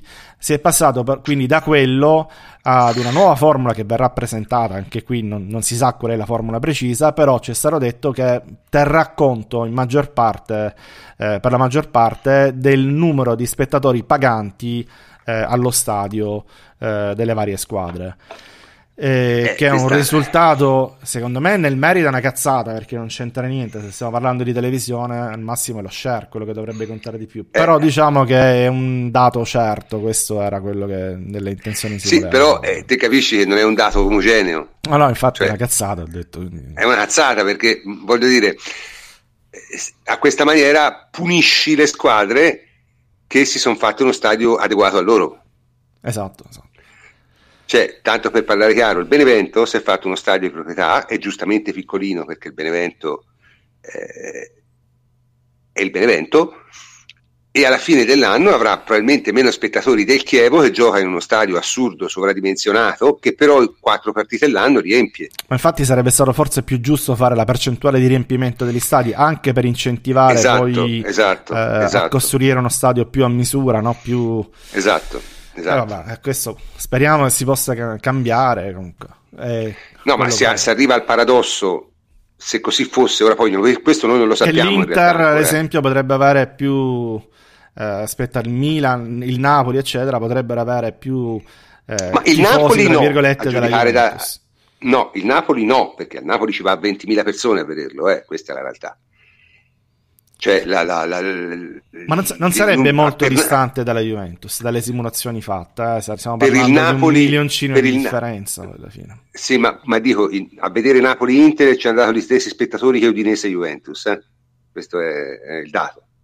Eh, lo so, lo so, però loro riempiono. Quindi... quando c'è da riempire la riempiono e più o meno bilanciano. Alla fine diciamo che le squadre più, con più spettatori sarebbero comunque Inter primissima, poi Milan e Juventus mm. dietro Napoli. Ma, insomma, stiamo parlando di... sì. Sì, che poi è anche logico che sia così, che sono anche le quattro squadre che hanno più tifo insieme alla Roma. No, quindi, no. Sì, sì. Comunque io vedo che al solito il, il, i nostri ascoltatori si fanno prendere da tutta una serie di crisi esistenziali. Allora, allora il discorso è... ci arriviamo alle crisi se volete, cioè, il, il problema è questo, facendo più o meno una, ehm, una simulazione, ecco, con, tenendo conto di questa distribuzione fatta per bene, perché le altre tabelle non lo portano, c'è cioè il quindici per cento l'ultimo anno, eh, eccetera eccetera, e facendola, proiettandola su un ottocento milioni, che è quello che in questo momento è l'offerta massima, poi magari ci arriva a un miliardo e due e ricalcoliamo, non è quello il problema, però ad oggi diciamo che la simulazione vedrebbe più o meno ehm, le squadre molto vicine a quelle, quelle alte, sulla sessantina di milioni di euro più o meno dovrebbe stare la Juventus. Eh, altrettanto dovrebbe prendere l'Inter, più o meno uguali, ehm, un pochettino di meno, un paio di milioni di meno il Milan, un paio di milioni di meno eh, scusami il Napoli, un paio di milioni di meno il Milan, un paio di milioni di meno la Roma, però ins- parliamo tu- di differenze di quattro cinque milioni tra la prima e la quinta, poi un pochettino di gradino, dieci milioni in giù, e poi fino a, a finire al Benevento che ne dovrebbe prendere circa venticinque, quindi venticinque il Benevento, cinquanta la Juventus, il rapporto dovrebbe essere eh, la Juventus il doppio del Benevento, che è un rapporto eh, più che eh, equo, è un rapporto che è difficile da trovare ovunque, voglio dire, no? Quindi molto certo, premiante no, io, nei io, confronti del basso. E soprattutto ragazzi, parliamoci chiaro, eh, e questi i nostri eh, ascoltatori lo devono capire, Cioè, meno te conti su queste cose, meglio è. Cioè, nel senso, alla la lunga, Juve deve sì. aumentare, all- sì, cioè sì. alla lunga è chiaro, cioè la Juve deve aumentare la propria eh, disponibilità finanziaria in, in modi diversi dai diritti televisivi, anche perché, piaccia o non piaccia, si andrà verso una ripartizione sempre più equa, perché il futuro dice questo. Come fanno nei campionati iperprofessionistici? L'N B A come fanno? Eh, vabbè, è un po' complesso, però sempre si, si cerca sempre sì, di essere equi. Ma guarda, il modello secondo sì, me non è lì, c'è comunque, lì sì. c'è comunque una ripartizione esattamente egalitaria dei diritti nazionali, però poi quelli locali fanno la quelli differenza. Locali un pochino di più, però comunque la ripartizione è notevole, ecco. Sì, sì, sì. Guarda, il modello secondo me è più simile a quello scelto da Lotti e quello spagnolo, eh, però c'è una differenza enorme, se vogliamo, anzi due. La prima è che la Liga, come detto, ha scelto scelto eh, finalmente di passare alla contrattazione collettiva, no? Dalla, dall'anno scorso, certo, certo. Eh, con un contratto nuovo che però è molto più alto di quello precedente, e non è una differenza eh, vabbè, da ma poco quello, quello lì eh, ma non è una differenza da poco perché eh, lo so, lo so, però dico, all'atto pratico non è una differenza da poco, cioè cambiarlo con un contratto aumentato rispetto a un contratto diminuito, perché? Perché all'atto pratico Eh, ad esempio è stato garantito a Real Madrid e Barcellona, che sono i due club, no, che facevano una mattanza di diritti televisivi prima, eh, che eh, comunque avrebbero mantenuto, incassato comunque non meno di quanto incassassero con la contrattazione singola.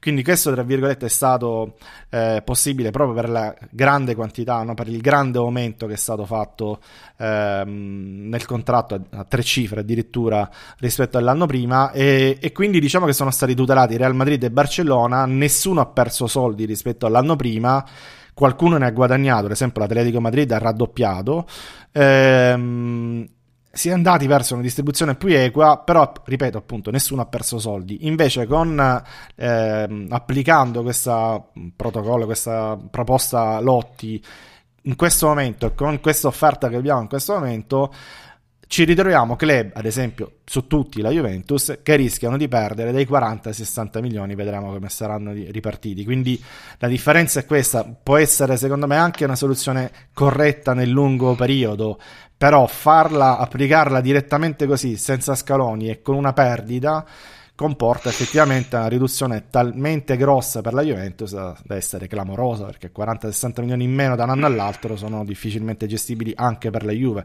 Poi se lo programmi è un'altra cosa, ce la puoi fare, ma da un anno all'altra. Ma io credo, io credo che non si arriverà sicuramente a questo. Eh, vediamo un po', anzi ancora tutto aperto poi a, a eventuali esatto, modifiche, anzi molto oggi aperto. Lotti addirittura chiedeva alla sì, Lega di, di, di farsi non ci, facciamo, non ci facciamo illusioni, cioè l'idea di poter mh, la base primeggiare questa, cioè l'idea di poter primeggiare in Serie A con i soldi dei diritti televisivi è un'idea che bisogna togliersela. Se voi andate a vedere in Inghilterra, il Manchester United non è che primeggia per i diritti televisivi, primeggia perché ha un sacco di soldi da altre entrate, e a quello che devi puntare, nel, ma nemmeno nel lungo periodo, nel medio-breve periodo. È questo che, che, che non, non si... bisognerebbe far capire ai nostri tifosi, capito? Allora, in modo, la Juventus fino ad ora è stata molto mh, tranquilla, tra virgolette, no? Non ha ancora fatto casino. In altri casi l'aveva fatto, io ricordo quando introdussero, se non mi sbaglio, la legge Melandri, un, un pochettino mm-hmm. prima, la Juventus arrivò, forse lo ricordi pure, addirittura a minacciare di andare a giocare all'estero, che è una cosa che non ha mai fatto neanche con Calciopoli, però sui soldi, sui diritti televisivi fece una eh, bella sui guerra eh, sui soldi, eh. Però in questo caso ancora è molto tranquilla, probabilmente perché c'è eh, la speranza di riuscire a um, dialogare poi con Lotti, che chiede il dialogo tramite la Lega, che non c'ha un management, e questo è un vero problema. Ehm, tra l'altro si sono presi pure abbastanza tempo, si sono presi credo centoventi giorni a leggere poi la legge di bilancio eh, prima di stabilire eventualmente questo trenta per cento come dividerlo, il resto come dividerlo, quindi c'è spazio di manovra. Ah, rimane comunque il fatto che se te i diritti televisivi diminuiscono diminuiscono cioè, cioè, quello, quello, era, quello, era, quello era infatti il punto numero uno, cioè passare da novecento a, a, a novecentoventi a ottocento, a ottocento, a ottocento vuol dire un dieci per cento secco, esatto. E diciamo, quindi... diciamolo così, banalizziamolo, sintetizziamolo, e dovendo togliere quei centocinquanta, non sono, credo quasi duecento milioni di, eh, di perdita che hai avuto da un anno all'altro, sono stati tolti alle prime cinque squadre, cinque sei certo, in, in vario questo, modo, certo. Sì, sì. In vario modo, ogni, chi più chi meno, però sono state tolte di netto, no, alle prime cinque sei squadre, le altre più o meno si sono mantenute su quelli che sono gli incassi di quest'anno. È stato scelto e, di fare questo. Ma io ripeto, secondo me noi bisogna però entrare anche un po' nell'ottica di questa cosa qui, cioè bisogna cambiare un attimino. C'è da capire perché la Serie A valga così poco. Prima di tutto, prima di tutto c'è da capire questo. Valga capire leggermente mano... più della Ligan. Leggermente più della Ligan. Sì, Ligan credo sette, una soluzione, una soluzione immediata sarebbe sette, quella di fare la Serie A diciotto. Eh, aiuterebbe, cioè, da questo punto di vista, sì, distribuisci a diciotto invece che a venti, anche lì in matematica. Ma io, io credo che finché noi in Serie A eh, continuiamo ad avere alcuni tipi di presidenti, e anche in Serie B, e quindi eh, non abbiamo poi... la Lega, non abbiamo una Lega, sì, non ma, eh, la esatto, Lega, perché poi tutto il movimento calcistico eh, ne risente, no?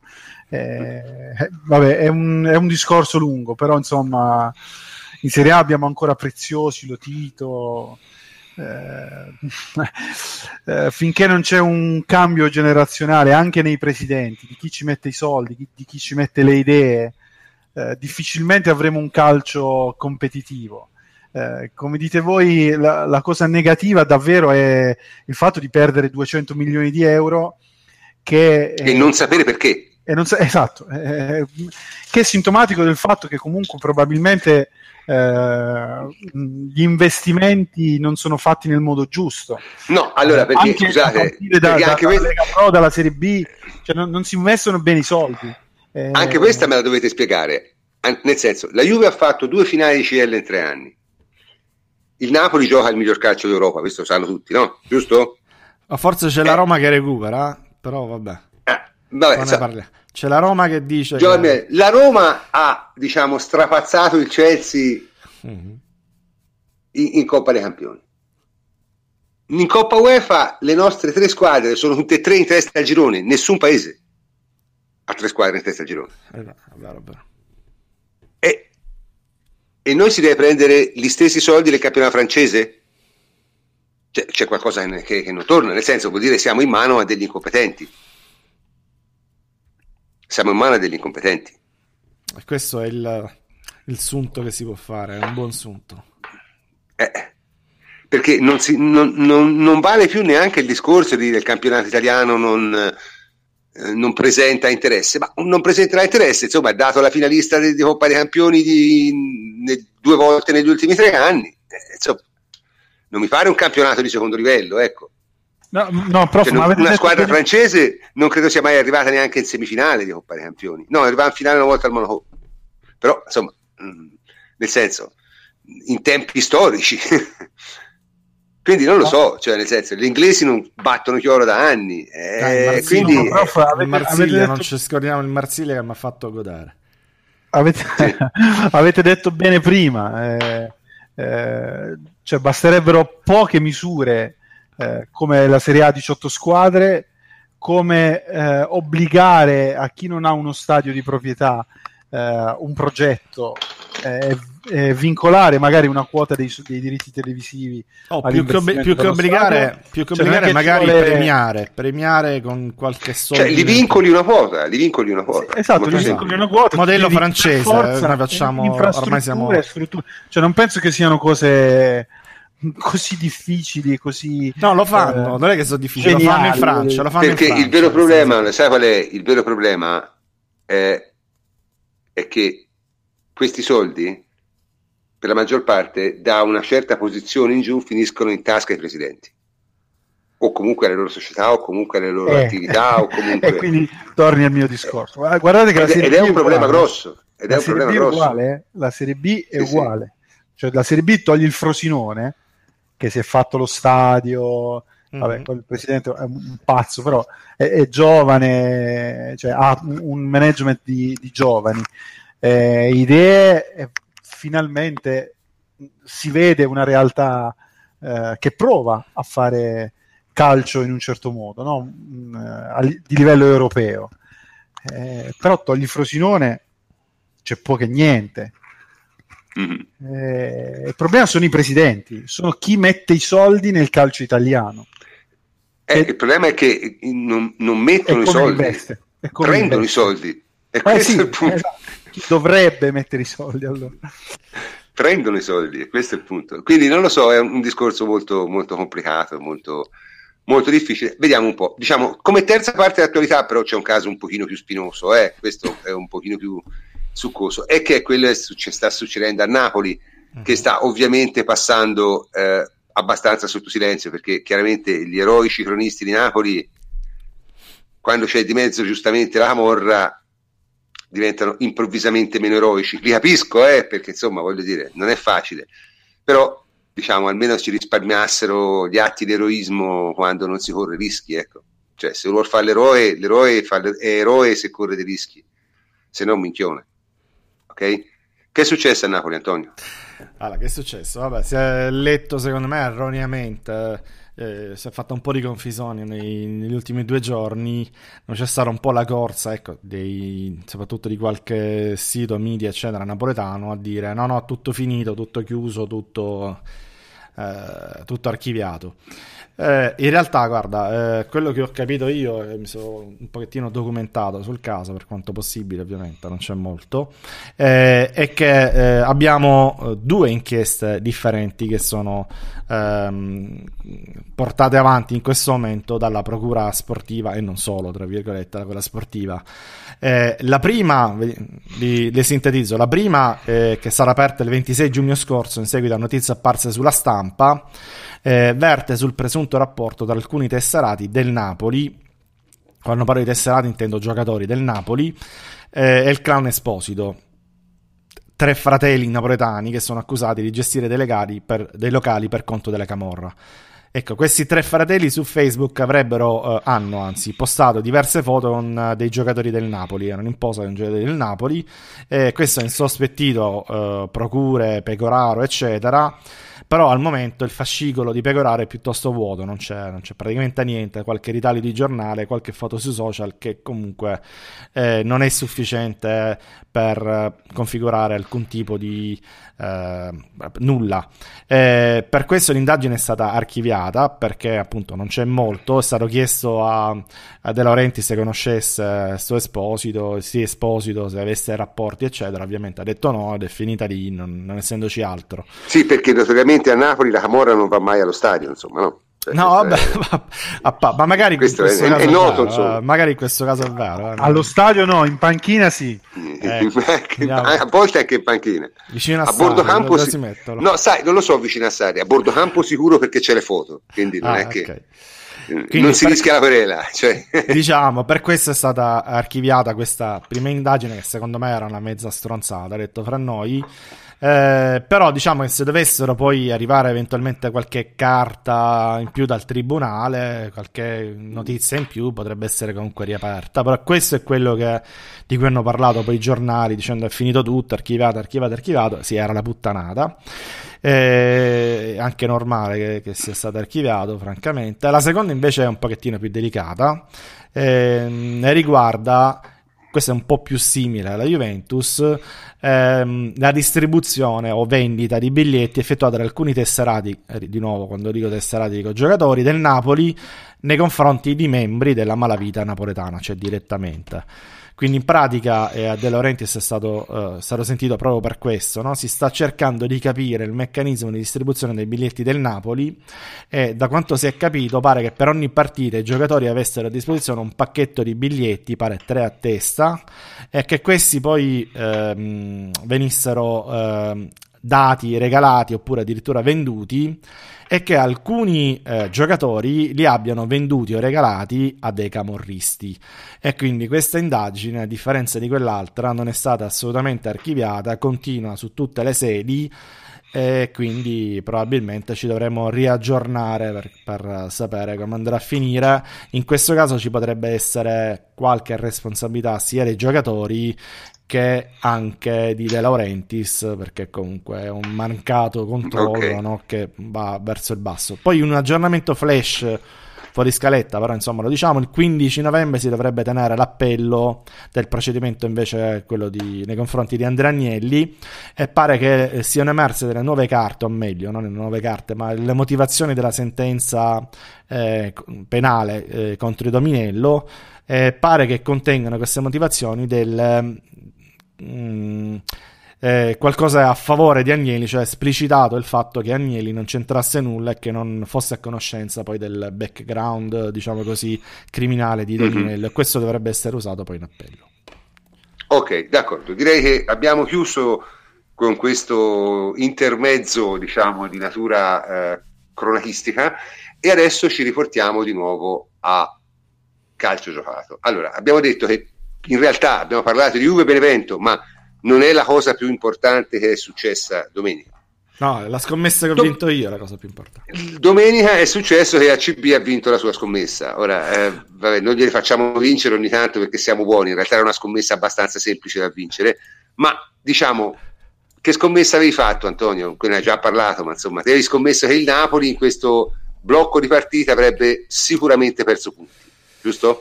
Sì, esatto. E l'hai vinta proprio all'ultimo tuffo, eh? L'hai vinta proprio all'ultimo tuffo. Eh beh, ovviamente. Era tutto calcolato. No, eh, era tutto però, calcolato, diciamo... ma, ma neanche, neanche come battuta, cioè nel senso che poi la partita, secondo me, è più eh, difficile, anche dal punto di vista psicologico, era esattamente quella successiva alla gara contro il Manchester City. Questo è ovvio, è sempre, è sempre, è più sempre quella dopo la più difficile, mm. eh, perché sei scarico mentalmente, la paghi, non tanto atleticamente, ma proprio mentalmente. Un conto è, è, è giocarsela alla pari e beccare i complimenti di tutto il mondo per il tuo gioco che hai...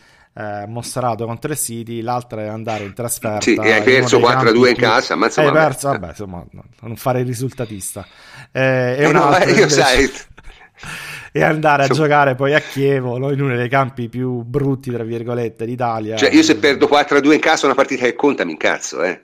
Eh, cioè, nel senso sei... voglio dire, no, io personalmente voglio dire mi dispiace, no? Non mi sembra un grande successo perdere quattro a due in casa una, una partita che contava davvero. Eh vabbè. Comunque vabbè. Dico, un conto è quello e un conto poi invece è and- dover andare a giocare, no? a, a Chievo, a Verona, eh, in un campo difficile, storicamente difficile, contro una squadra che non ti, è, non ti regala niente, non ti ha regalato n- nulla. E quindi diciamo che era pronosticabile un... Uh, uno scivolone del, del Napoli, ma che tra l'altro che tra sono l'altro gli stessi scivoloni storici che, Chievo, che gioca, si becca sempre. Il Chievo eh. gioca contro il Napoli esattamente come si dovrebbe giocare contro il Napoli, cioè sì. Eh, questa è la realtà, no? Sì, sì. Cioè, col Napoli devi giocare a quel modo, se non sei una squadra di livello, chiaramente. Se sei una squadra di livello puoi giocare anche alla pari. Ma se sei una squadra di livello medio, medio-basso, devi giocare come ha giocato il Chievo, che è una delle poche squadre che lo fa. Difatti, se te guardi i risultati del Chievo col Napoli negli ultimi tre anni non sono affatto male. Cioè ha vinto, ha, cioè, ha fatto più punti il Chievo col Napoli dell'Inter e del Milan, ecco, tanto per essere chiari. No, ma okay? Non è, ma appunto dicevo, quella è la classica partita che il Napoli eh, dall'anno scorso, di due anni fa, avrebbe pareggiato o perso, quindi eh, basta scommettere sempre sugli stessi errori del Napoli che di solito... Ma non solo del Napoli, anche dell'Inter, anche l'Inter era piuttosto prevedibile. Ma sai, l'Inter però, l'Inter però è anche se non è, non vale, è sullo stesso livello del Napoli, no? Se... Vale, mo- vale poco l'Inter, cioè senso... vale, me- vale, vale molto meno, vale molto meno. Anche, per quanto anche. abbia sono... un ottimo allenatore, però vale, vale meno. Sì, quindi diciamo questa è la, è la causa. Quindi per te insomma sono stati stop di, di natura psicologica addirittura, non tecnica. No, no? È un, cose... è un, no tecnica sicuramente no, ma è un, uh, è un mix secondo me di stanchezza sia fisica che mentale, che quando si somma poi ti porta a pareggiare anche partite come, come quella. Ma non è stata tra l'altro l'unica partita in cui quest'anno il Napoli ha rischiato di perdere punti, eh? Però diciamo che lì la, finalmente ha perso qualcosa. aspetta, aspetta. Te Henry, che ne pensi di tutta questa storia? Eh, de, che aveva ragione la C B, che aveva ragione Antonio, che aveva ragione Antonio. Eh, no, io pensavo che, che in realtà il Napoli eh, riuscisse a fare a vincere la partita a Verona, eh, ma evidentemente mi sbagliavo. No, questo era il discorso proprio... che vi facevo, non guardate le avversarie, il calendario, perché queste cose succedono a prescindere da chi è di fronte. Puoi avere anche eh, la squadra più scarsa del, della Serie A, però sono discorsi appunto di stanchezza fisica e mentale, di concentrazione che ti viene meno, che sono naturali all'interno di un campionato, perché noi tendiamo a, a dare per scontate certe vittorie. Ah, col Benevento vabbè è facile, ah con quella vabbè è facile. No, no, per carità, no, per carità, no. Cioè, ci sono errori di valutazione che si possono fare, mm, però io un fondo di verità lo vedo in, in quello che comunque ha detto il prof, eh, nel senso che comunque il Chievo eh, ha giocato come si dovrebbe giocare e come dovrebbe giocare una squadra inferiore tecnicamente eh, contro il Napoli. Eh, non di sicuro giocare come ha giocato, che ne so, il Genoa o piuttosto che il Sassuolo, eh, nonostante la partita fosse stata eh, quasi, cioè con, con vari episodi. Eh, cioè il Chievo ha giocato stretto, le due linee centrocampo mm-hmm. e difesa molto vicine, eh, hanno chiuso, hanno chiuso molto bene il centro, hanno fatto una partita molto fisica. Eh, e, e l'hanno portata a casa. Eh, in Serie A se lo fai eh, contro il Napoli, anzi a volte puoi anche rischiare di, di vincere la partita, di vincere, sì. di vincere, sì. la partita se, sì. se un minimo hai un paio di attaccanti o comunque un attaccante come il Bologna. Il Bologna con il Napoli ha fatto una buona partita per il Bologna non ha attaccanti, eh, però esatto non, mh, ha avuto un paio di palle gol che un, magari qualsiasi altro attaccante medio in Serie A avrebbe fatto gol. Gli mancava Palacio, che era uno di quelli che poteva far gol, e, e non ha vinto la partita. Ma dunque senti, mi, Michele, ci sei sempre? Sì, sì. E te di Napoli e Inter hai detto sei preparatissimo su Napoli e Inter, vedi? Sì, allora secondo me sul del Chievo avete detto già tutto voi, cioè nel senso il Chievo ha giocato la partita Che ci, si aspe- che ci si dovrebbe aspettare da un'avversaria più scarsa che affronta il Napoli. Due linee, innanzitutto ha cambiato sistema di gioco Maran, che di solito il Chievo, lo sapete tutti, giocava un rombo al centrocampo, invece ha, ha schierato due linee di quattro per avere il raddoppio sugli esterni, chiudere gli esterni al Napoli, a cui mancava Goulam, che è un elemento importante, ma non di Alma Santos come alcuni giornali lo hanno fatto passare. Cioè non, non stiamo parlando di, di Alma Santos o perché è più giovane di Roberto Carlos, e... ma neanche di Alexandro, eh. eh, no, no, vabbè, nemmeno di Alexandro. E ha fatto una buona partita, l'ha messa sul piano fisico e il Napoli ha pagato, come ha detto Antonio giustamente, la partita contro il Manchester più sul piano psicologico. Eh, c'è stata anche un certo, una certa lentezza nel giro palla. Poi il Napoli è una squadra che ha una bellissima fase offensiva, ecco, non un bellissimo gioco, il gioco è fatto di più fasi, ha una bellissima fase offensiva, poi in altre situazioni manca. Per quanto riguarda l'Inter è stata una partita dove eh, nonostante eh, insomma comunque il Torino, non, ripeto per me non abbia un allenatore di calcio in panchina il Torino, e questa è una, è una tesi che ho portato avanti su Twitter e porto avanti sempre, è riuscito comunque a imbrigliare l'Inter in una partita dove sono venute fuori le... le magagne, se mi si passa il termine, della rosa, perché Spalletti è un fuoriclasse, un ottimo allenatore, però ci sono alcune deficienze nella rosa dell'Inter che sono, l'allenatore non va in campo, non le può risolvere lui, ecco, alcune mancanze della rosa dell'Inter, soprattutto quando alcuni giocatori sono un po' sottotono, eh, si vede proprio tutti i difetti della, della squadra. Ok, beh, diciamo, sono per certi... Allora, io il passo falso dell'Inter, falso, scusate, il passo falso dell'Inter me l'attendevo, se non era questa domenica, poi era quella dopo, insomma, non... l'Inter francamente, secondo me, è una squadra destinata a arrivare nelle quattro, ma non è destinata a fare molto di più, ecco, arriverà a terza, quarta, dipende un po' da come da come gli vanno le cose, ma quello del Napoli io francamente non me l'aspettavo in questo blocco, me lo aspetto nel prossimo, e siccome io sono abituato a, su, per formazione, a supportare eh, le mie affermazioni con dei dati, eh, ecco i dati, e i dati sono sul minutaggio.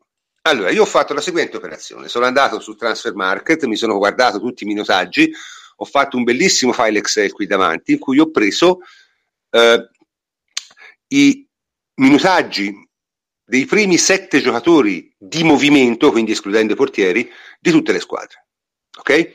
E l'ho anche, sono anche scorporati bene, nel senso sono totali e solo in Serie A. Allora, per esempio, dall'inizio anno eh, la Juve ha giocato sedici partite, il Napoli ha giocato diciotto partite perché ha giocato anche due preliminari di C L, la Roma ha giocato quindici partite perché deve recuperare con la Sampdoria, e l'Inter ha giocato solo dodici partite.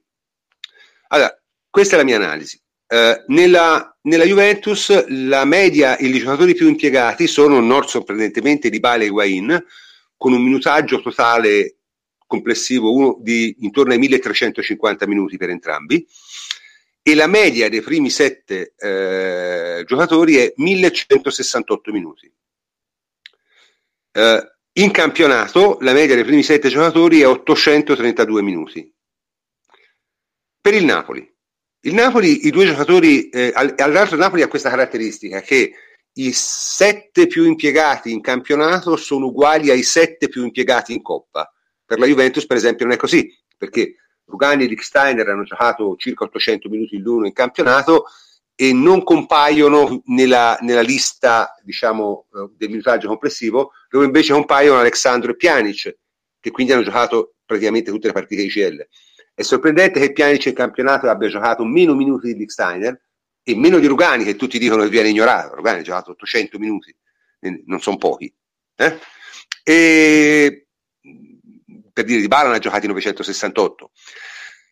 Ma insomma, comunque, il Napoli, i sette giocatori più impiegati in campionato sono i sette giocatori più impiegati in assoluto, quindi vuol dire che sono i sette giocatori più impiegati anche in Coppa. I due più impiegati sono Insigne e Koulibaly, che superano già adesso ampiamente i millecinquecento minuti. Poi ci sono tre giocatori sopra i millequattrocentocinquanta minuti, che sono Callejon, Goulam, che qui si ferma ovviamente, e Mertens, e poi ci sono Isai e Hamsik, milletrecentoventitré e milletrecento minuti. Paragoniamolo alla Juve. Eh, Hamsik, che tutti dicono è stato sostituito, è stato sostituito, è stato sempre sostituito, eh, ha giocato mezzo tempo in meno di Higuain, tanto per essere chiari. mm? La media del Napoli dei primi sette giocatori è millequattrocentoquarantatré minuti, ok? Questo vuol dire che mediamente i primi sette giocatori del Napoli hanno giocato tre partite e mezzo in più rispetto ai giocatori della Juve. Ora, due partite le hanno giocate davvero, ma l'una e mezzo in più è tutta a carico di Sarri. In campionato ci sono più di cento minuti di differenza, per esempio. Hanno giocato le stesse partite, per dire, no?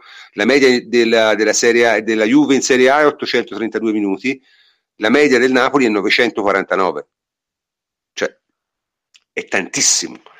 Nel Napoli poi ci sono due, due o tre cose che, che sono abbastanza, secondo me, notevoli. Per esempio, per esempio eh, nel Napoli... Eh, il eh, Diavara, Diavara, che dovrebbe essere la loro prima riserva di centrocampo, ha giocato gli stessi minuti di Bentancur, cinquecentodiciannove. Marco Rog ha giocato in tutto centottantadue minuti, non parliamo poi di Giaccherini, e ne ha giocati sessanta.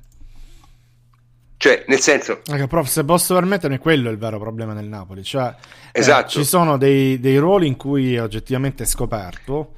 Eh, Maximovic centottanta minuti, ragazzi, esatto, non è possibile. E invece poi ci sono quelli che dovrebbero essere le riserve, pagate anche venti milioni, eccetera, ehm, per dare fiato poi ad altri giocatori, che non vengono utilizzati. Primo problema. Secondo problema è eh, il fatto che io ne parlavo con amici napoletani, anche quando ad esempio aveva a disposizione Milik eh, per l'attacco, in realtà quello che fa ehm, Sarri eh, non è eh, inserire i giocatori, no? Quindi cambiare il modo di giocare, il modulo eccetera eccetera in base ai giocatori che inserisce dentro, eh, cercare de- tro- delle alternative tattiche. Quando c'era Pavoletti stessa cosa, un colpitore di testa, un giocatore così, eh, ma praticamente chiedeva, chiede alle riserve di sostituirsi ai titolari e di fare gli stessi movimenti che sono invece studiati per loro, ed è il motivo per cui A, lui non li vuole mettere mai, B, quando entrano non rendono come titolari.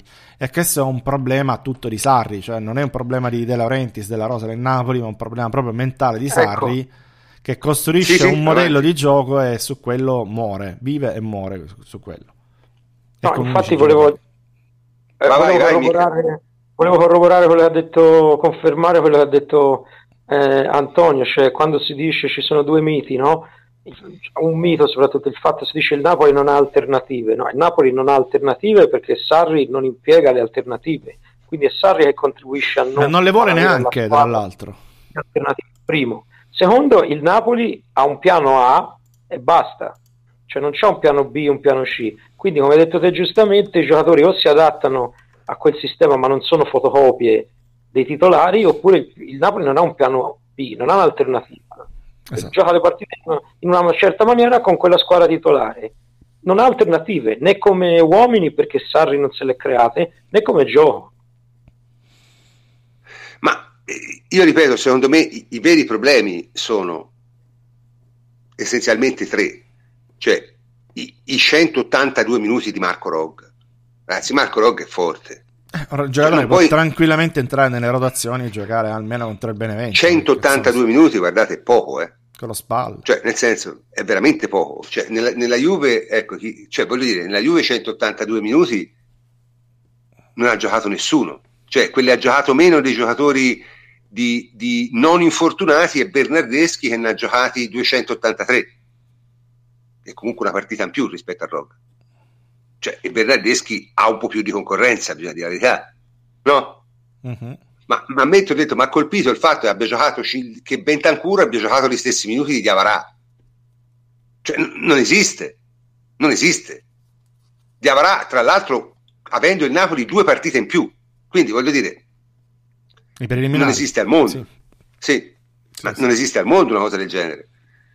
Cioè Kirikes trecento minuti, Maximovic centottanta minuti, ma mm, non, non esiste al mondo. No, quello nel è senso... un problema. Il secondo, ripeto, prof, è che quando no, entrano... Poi c'è anche un altro problema, c'è anche un altro problema. Anche. C'è anche un altro problema, che questa differenza di minutaggio tra la Juventus e, e, e il Napoli è destinata a aumentare. Certo. Perché ovviamente la Juventus ha perlomeno tre giocatori che faranno sicuramente minutaggio, che sono Höwedes, Marchisio e De Sciglio, che praticamente non hanno giocato ancora. Anche Pjaca, però Pjaca bisogna vedere, insomma, ora più complesso. Ma su che De Sciglio, Marchisio e, e Höwedes fanno minutaggio, io ne sono straconvinto di questo. Quindi il, il, diciamo, la differenza di minutaggio tra i più impiegati e i meno impiegati aumenterà ancora rispetto al Napoli. Non lo so, cioè nel senso, a me pare una roba... I numeri che vedo mi fanno pensare che il Napoli potrebbe veramente avere un, un, un, un crollo a picco verticale da qui alla Befana, perché n- non è possibile, cioè, hanno già giocato due partite e mezzo in più, tre partite e mezzo in più rispetto a noi, eh, in altre dodici ne giocano altre minimo due, tre in più, cioè alla fine alla Befana ha, hanno giocato sei sette partite più di noi di media, eh, con una rosa che è la metà, cioè co- come fai? È impossibile. Mentre invece, per esempio, mentre, cioè non so se siete d'accordo, ma mi sembra questi sono numeri, secondo me, non ammettono tanta... Ma sono gli stessi discorsi che facevamo l'anno scorso, prof. E, come ripeto, non è cambiato molto, secondo me, da questo punto di vista del Napoli. Stessi no, errori, è cambiato, il fatto, difetti, che, stessi... è cambiato il fatto che la Juve ha una rosa più lunga. Quello sì, è cambiato. Quello sì. Quello è cambiato. Perché se la Juve... Eh, avesse avuto gli stessi problemi della, di quest'anno, che, l'anno scorso, gli stessi problemi di infortuni che ha avuto quest'anno, eh, si sarebbe trovata in condizioni molto peggiori e probabilmente non avrebbe trentuno punti. Quindi quello è cambiato sicuramente, ma è cambiato a favore della Juve. Eh, non lo so, io sono son dati secondo me abbastanza, abbastanza significativi. Per esempio la Roma, che non ha una rosa all'altezza della Juve, ma comunque ha un, forse un allenatore un forse po' forse la meno... seconda rosa più, più forte del campionato, secondo me. Allora, se del guardi negli undici... Sì, sì, no, negli undici, no. Nella, come rosa. Se guardi la rosa, sì. In ogni caso, la Roma è su numeri molto simili a quella della Juve, perché per esempio la media dei più sette usati in, ca- eh, in totale è mille e quarantotto, ma con una partita in meno, quindi è ragionevolmente diventerà intorno ai millecentotrenta millecentoquaranta, e in campionato è settecentosessantuno, sempre una partita in meno, e quindi diventerà ottocentocinquanta più o meno, che sono gli stessi numeri, numeri molto molto simili a quelli della Juve, chiaro? Eh, insomma, per esempio l'Inter ha una media più alta, perché ha mille e quarantatré minuti di media, però con dodici partite sole, che sono tanti. Quindi anche l'Inter è una squadra corta, ma dell'Inter già si sapeva, no? Era una squadra molto corta la rosa, ma l'Inter d'altronde non ha la Coppa Europea, quindi in un certo senso è più comprensibile. Ma diciamo l'uso della rosa di Juventus e Roma, nonostante le apparenze, è stato molto molto simile. Quello del Napoli è stato folle, cioè insostenibile, cioè non, non ce la possono fare. Se, se, non, se non fa più rotazioni è impossibile che possa reggere con questi giocatori, anche se va fuori dalla Cirelle, anche se va fuori dalla, dalla UEFA al primo turno, cioè non, da, da, dall'Europa League ai sedicesimi finale, non ce la fa lo stesso, perché il, il vero, secondo me il vero problema per il Napoli arriverà ora, arriva da, da, dal prossimo turno di campionato fino alla fase centrale del campionato storicamente. Se, a, a, il problema è quello, è quello di ora, perché ora veramente comincia ad avere un minutaggio tale per cui comincia ad essere veramente stanchi, senza alternative di gioco e senza alternative di giocatori, eh, diventa un problema, diventa un problema. E ripeto, ha detto bene giustamente Antonio che non c'entra assolutamente nulla il valore degli avversari, perché eh, alla fine se te non sei in condizioni o se sei troppo stanco, eh, non importa molto che hai davanti, e questo è il punto, anche perché davanti comunque è una squadra che gioca in Serie A più o meno bene, eh? Invece per esempio la Roma si sta rivelando abbastanza sorprendente, quindi la Roma potrebbe veramente fare il terzo incomodo in questo campionato, o anche il secondo incomodo. Francesco, te che ne pensi? Sei stupito di questo? Mm, diciamo che sono stupito dalla costanza di rendimento, perché comunque Eh, mi aspettavo che avessero più alti e bassi, eh, però va detto che la Roma comunque eh, ha una rosa che è solida e solidificata nel tempo, perché il fatto di aver dovuto essenzialmente vendere permette che eh, comunque i giocatori che, che sono in rosa si conoscono e hanno acquisito una certa eh, amalgama tra di loro. E, e poi Di Francesco, benché abbia il, la, la nomea di, di allenatore zemaniano, in realtà è molto diverso da essere un allenatore Beh. zemaniano, è uno molto, anzi molto equilibrato, molto attento alla fase difensiva, eh, molto, diciamo, ha imparato anche sulla sua pelle i primissimi, le primissime esperienze a Sassuolo, era molto più garibaldino, poi ha imparato a, a dare un diverso equilibrio, quindi in realtà la sua, il suo gioco è, è molto eh, diciamo è, è zemaniano tra virgolette, solo eh, nell'impostazione tattica, nello schema base che resta il preferito, il quattro tre tre, però in realtà eh, è in grado di, di, di, di dare una solidità a una squadra e lo sta dimostrando. Poi il problema di Francesco è che ogni tanto prende delle imbarcate eh, quasi inattese e, ed estemporanee, diciamo così. Questo non si sta verificando, la Roma ha, come dicevi tu, un, un piano di lungo periodo che sembra più sensato e più, più durevole rispetto a quello del Napoli, eh, e ha anche una rosa di livello almeno uguale, se non, eh, se non forse addirittura superiore, quindi certamente la Roma può, eh, può tenere botta. Eh, diciamo che quello che li, li, li può tenere ancora, diciamo, un gradino sotto è appunto questo, questo attendere il rovescio improvviso eh, che le squadre di Francesco tendono a, ad avere, eh, sì. tendono a subire. E che no, non della Roma sia, della, della sia Roma guarda...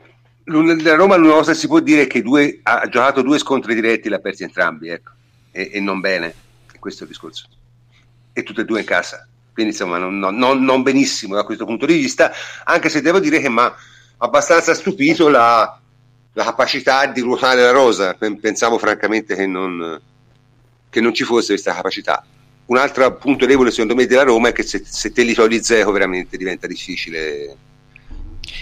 Eh sì, cioè, se eh, ma, un problema, ma, quel, ma, quello vale, un problema, ma quello vale per tutti, prof. Eh, se togli Mertens eh no, perché, eh, al Napoli, no, secondo me, se, no, togli... secondo me se, alla, se alla Juve li togli Higuain i punti li fa uguale. Ah, beh, intendo le altre. È, eh. intendo le altre. Questo è il discorso. Beh, perché ci mette Manzulic?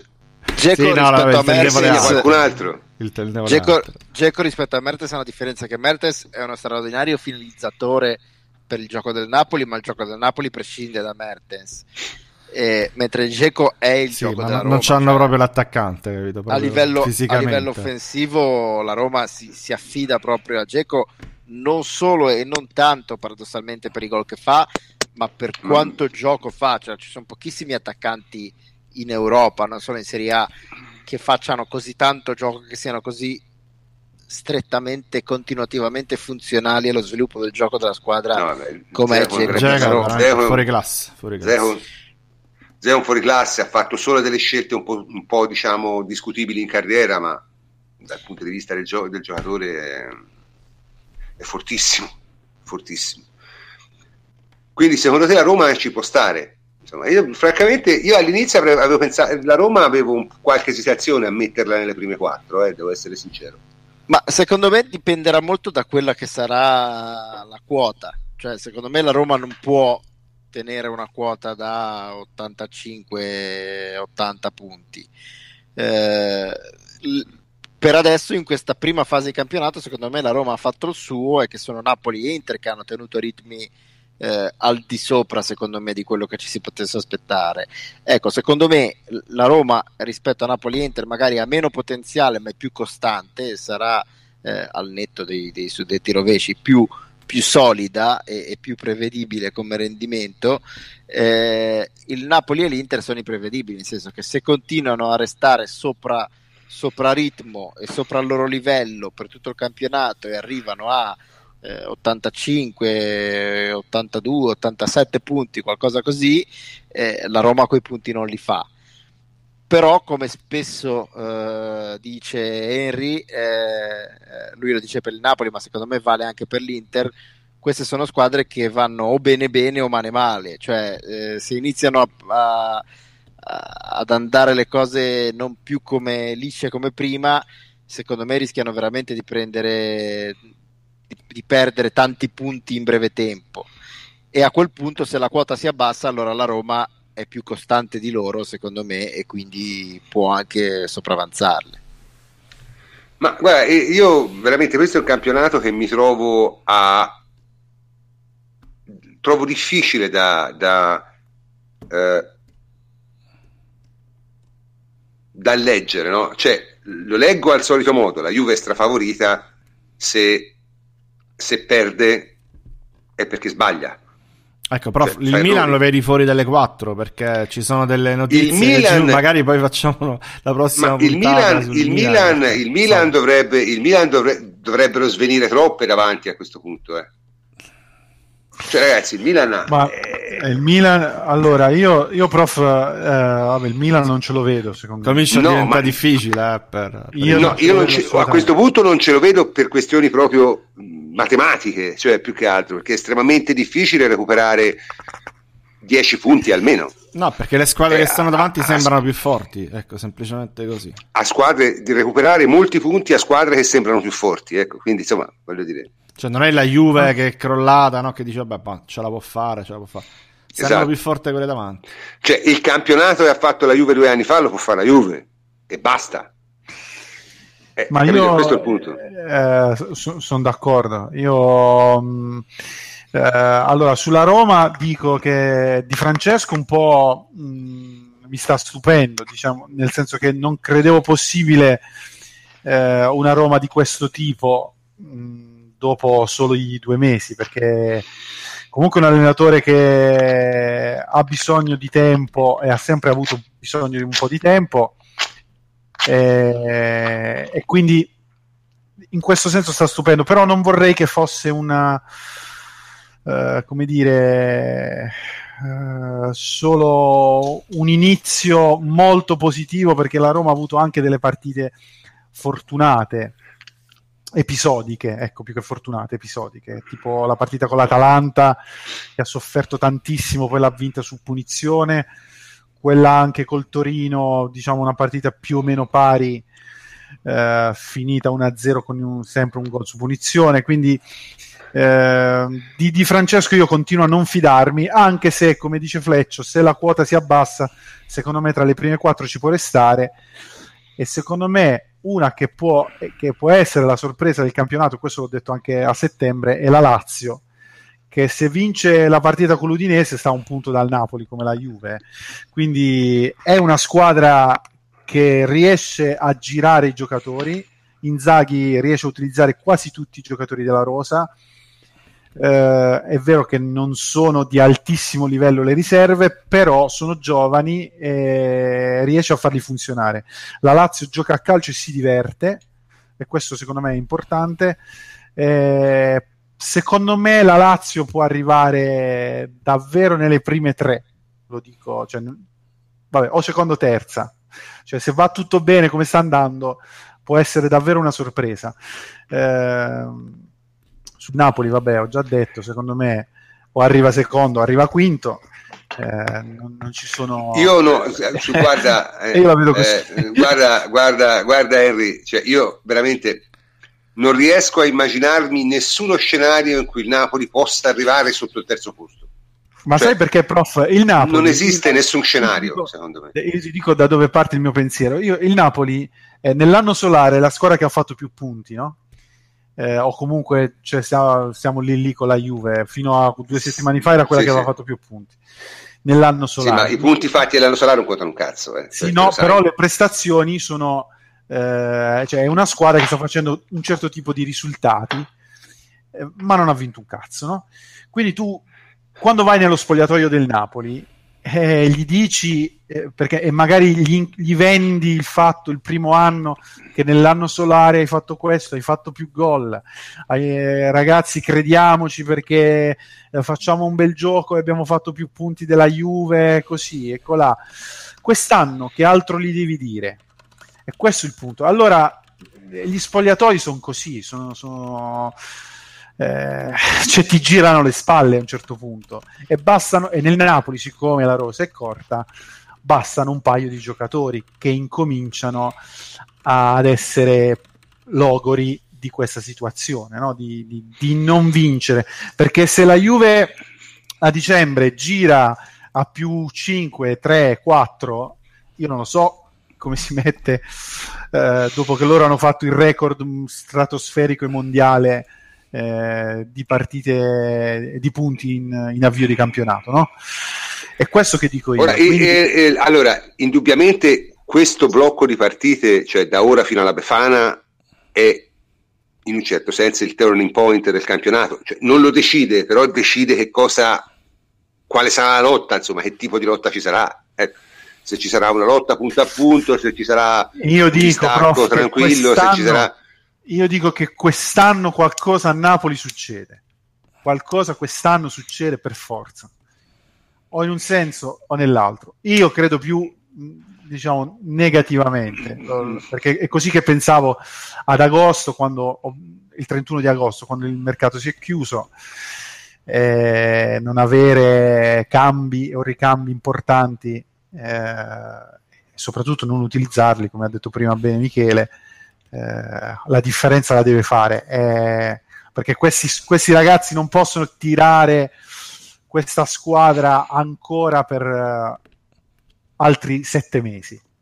Io la vedo difficile. Prof, ti posso dire no. la mia veloce? So che siamo in chiusura. Sì, sì, certo, certo. Allora, certo, guarda, io, due, due concetti veloci. Sulla Lazio, innanzitutto, eh, gran lavoro di Inzaghi, eccetera, eccetera, però i fari spenti secondo me aiutano.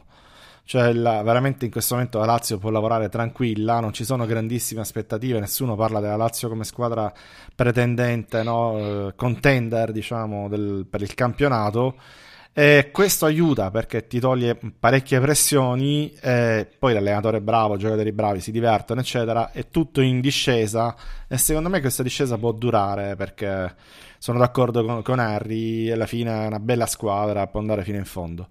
Eh, intendo primi quattro posti ovviamente. Sulla, sulla Roma invece una, una cosa, noi parliamo sempre di Di Francesco eccetera eccetera, io invece farei un passo indietro e parlerei del lavoro di Spalletti. Secondo me Spalletti ha lavorato veramente molto molto bene a Roma, eh, sia da un punto di vista sia sui giocatori ma soprattutto sulla mente dei giocatori, perché ehm, davvero è riuscito a, a trasformare una squadra che era notoriamente una squadra Eh, terribile dal punto di vista emotivo in una squadra solida, eh, lo ha fatto eh, già l'anno scorso, eh, dove la Roma ha tenuto testa bene al Napoli nonostante tutti i problemi che ha avuto anche con stampa eccetera, e questo secondo me lo, lo, stai, lo stiamo vedendo anche quest'anno, cioè un'eredità di, eh, del lavoro di Spalletti soprattutto sulla testa, e stiamo sottovalutando i giocatori della Roma.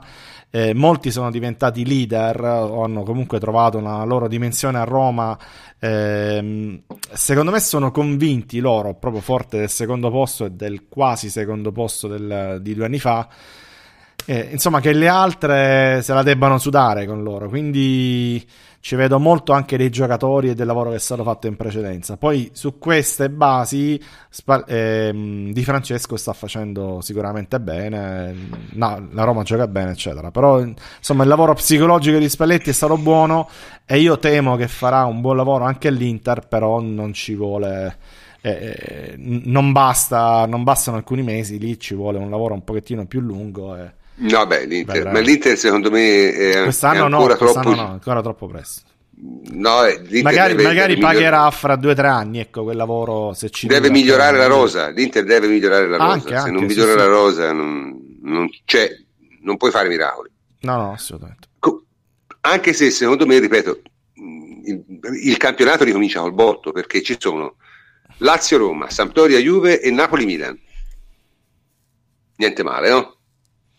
Ora, già Napoli-Milan me lo immagino sarà una cosa divertentissima, eh, mi dicevi del Milan prima, il Milan ha diciannove punti, cioè ragazzi sono un po' pochi, mm, è, è difficile che il Milan riesca a risalire perché non è in grado di fare un filotto. Ma nessuno di noi si aspettava in realtà il Milan molto, io me l'aspettavo, però, me l'aspe- no, però non me l'aspettavo così in basso, ha perso cinque partite su dodici, sono tante, cioè sono veramente tante, e la prossima è, è Napoli-Milan,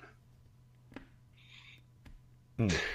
Anche quella è una partita secondo me dice molto, nel senso, se il Napoli non dovesse riuscire a battere il Milan sarebbe un segnale grosso per il campionato sia del Napoli sia del Milan, per dire, eh, eh, ripeto, È questo, è questo blocco qui, cioè, quindi i nostri, i nostri ascoltatori si devono stare estremamente concentrati su questo, sulle partite da ora fino al, alla Befana, perché saranno queste che decidono, non dico decidono il campionato, perché il campionato non si decide a gennaio, però decidono su che tipo di, di lotta ci sarà nel campionato, cioè se si arriva a, alla Befana e Napoli e Juve sono sempre estremamente vicine, è ragionevole pensare a una lotta punto a punto, cioè, perché appunto il Napoli farà delle scelte inevitabili, e se invece la Juve dovesse avere già veleggiato, come diciamo tutti noi sotto sotto pensiamo, no? Perché noi pensiamo vabbè, ora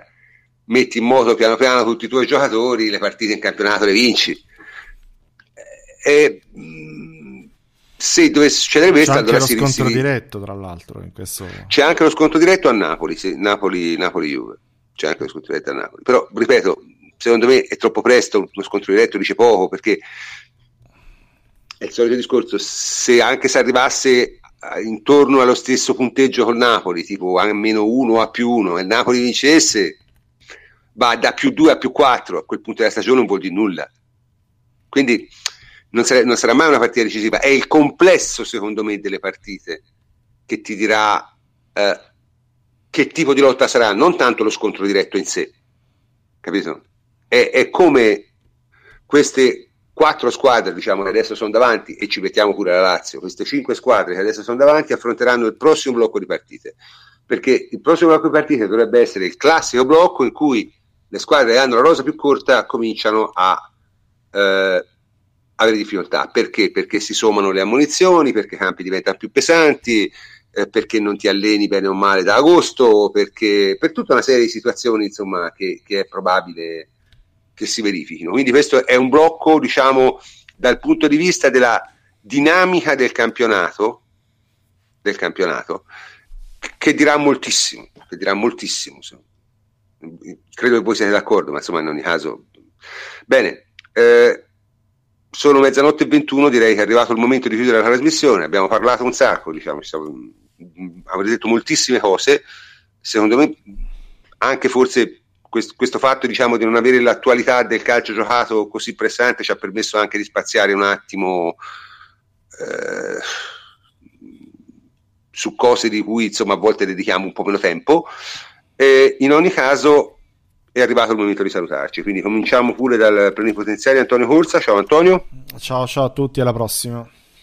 E un saluto anche a Michele Tossani. Ciao Mick. Ciao, ciao prof, un saluto a tutti, grazie. E Francesco Adrianopoli, ciao Francesco. Ciao prof, buonanotte a tutti. E infine Enrico Ferrari, ciao Henry. Ciao prof, buonanotte a tutti. Salutiamo anche Davide Ferruzzi, che probabilmente a quest'ora ha finito di andare alle terme. Prof, ti chiedono un pronostico flash per domani con la coppia Giorginio-Verratti in mezzo. No, no, no, no, no, io non, non faccio pronostici su, su cose che non mi interessano, devo essere sincero. No, ma poi non mi interessa, cioè nel senso io non mi interessa veramente, insomma. Under, quindi non faccio, lo faccio io, non faccio, under, no, under, under due e mezzo. È arrivato, abbiamo il nostro gambler residente che ha fatto il pronostico. Comunque, dicevo, salutiamo anche Davide e eh, ci sentiamo, non si sa esattamente quando. Il calendario ancora abbiamo da stabilirlo, non so se faremo la trasmissione giovedì prossimo, se andremo direttamente a lunedì o addirittura direttamente al giovedì successivo, eh, dopo dopo la partita di C L. Questo dobbiamo ancora decidere, quindi abbiate pazienza, vi terremo informati come sempre sui social e vedremo un po'. Tendenzialmente giovedì prossimo la volevamo fare, ma dipende anche un po' da, da, dal tipo di eh, situazioni che ci saranno, se ci sarà qualcosa da raccontare la, la faremo, altrimenti non la faremo. Quindi saluto tutti, anche stavolta sono il professor Canto. Buonanotte a tutti.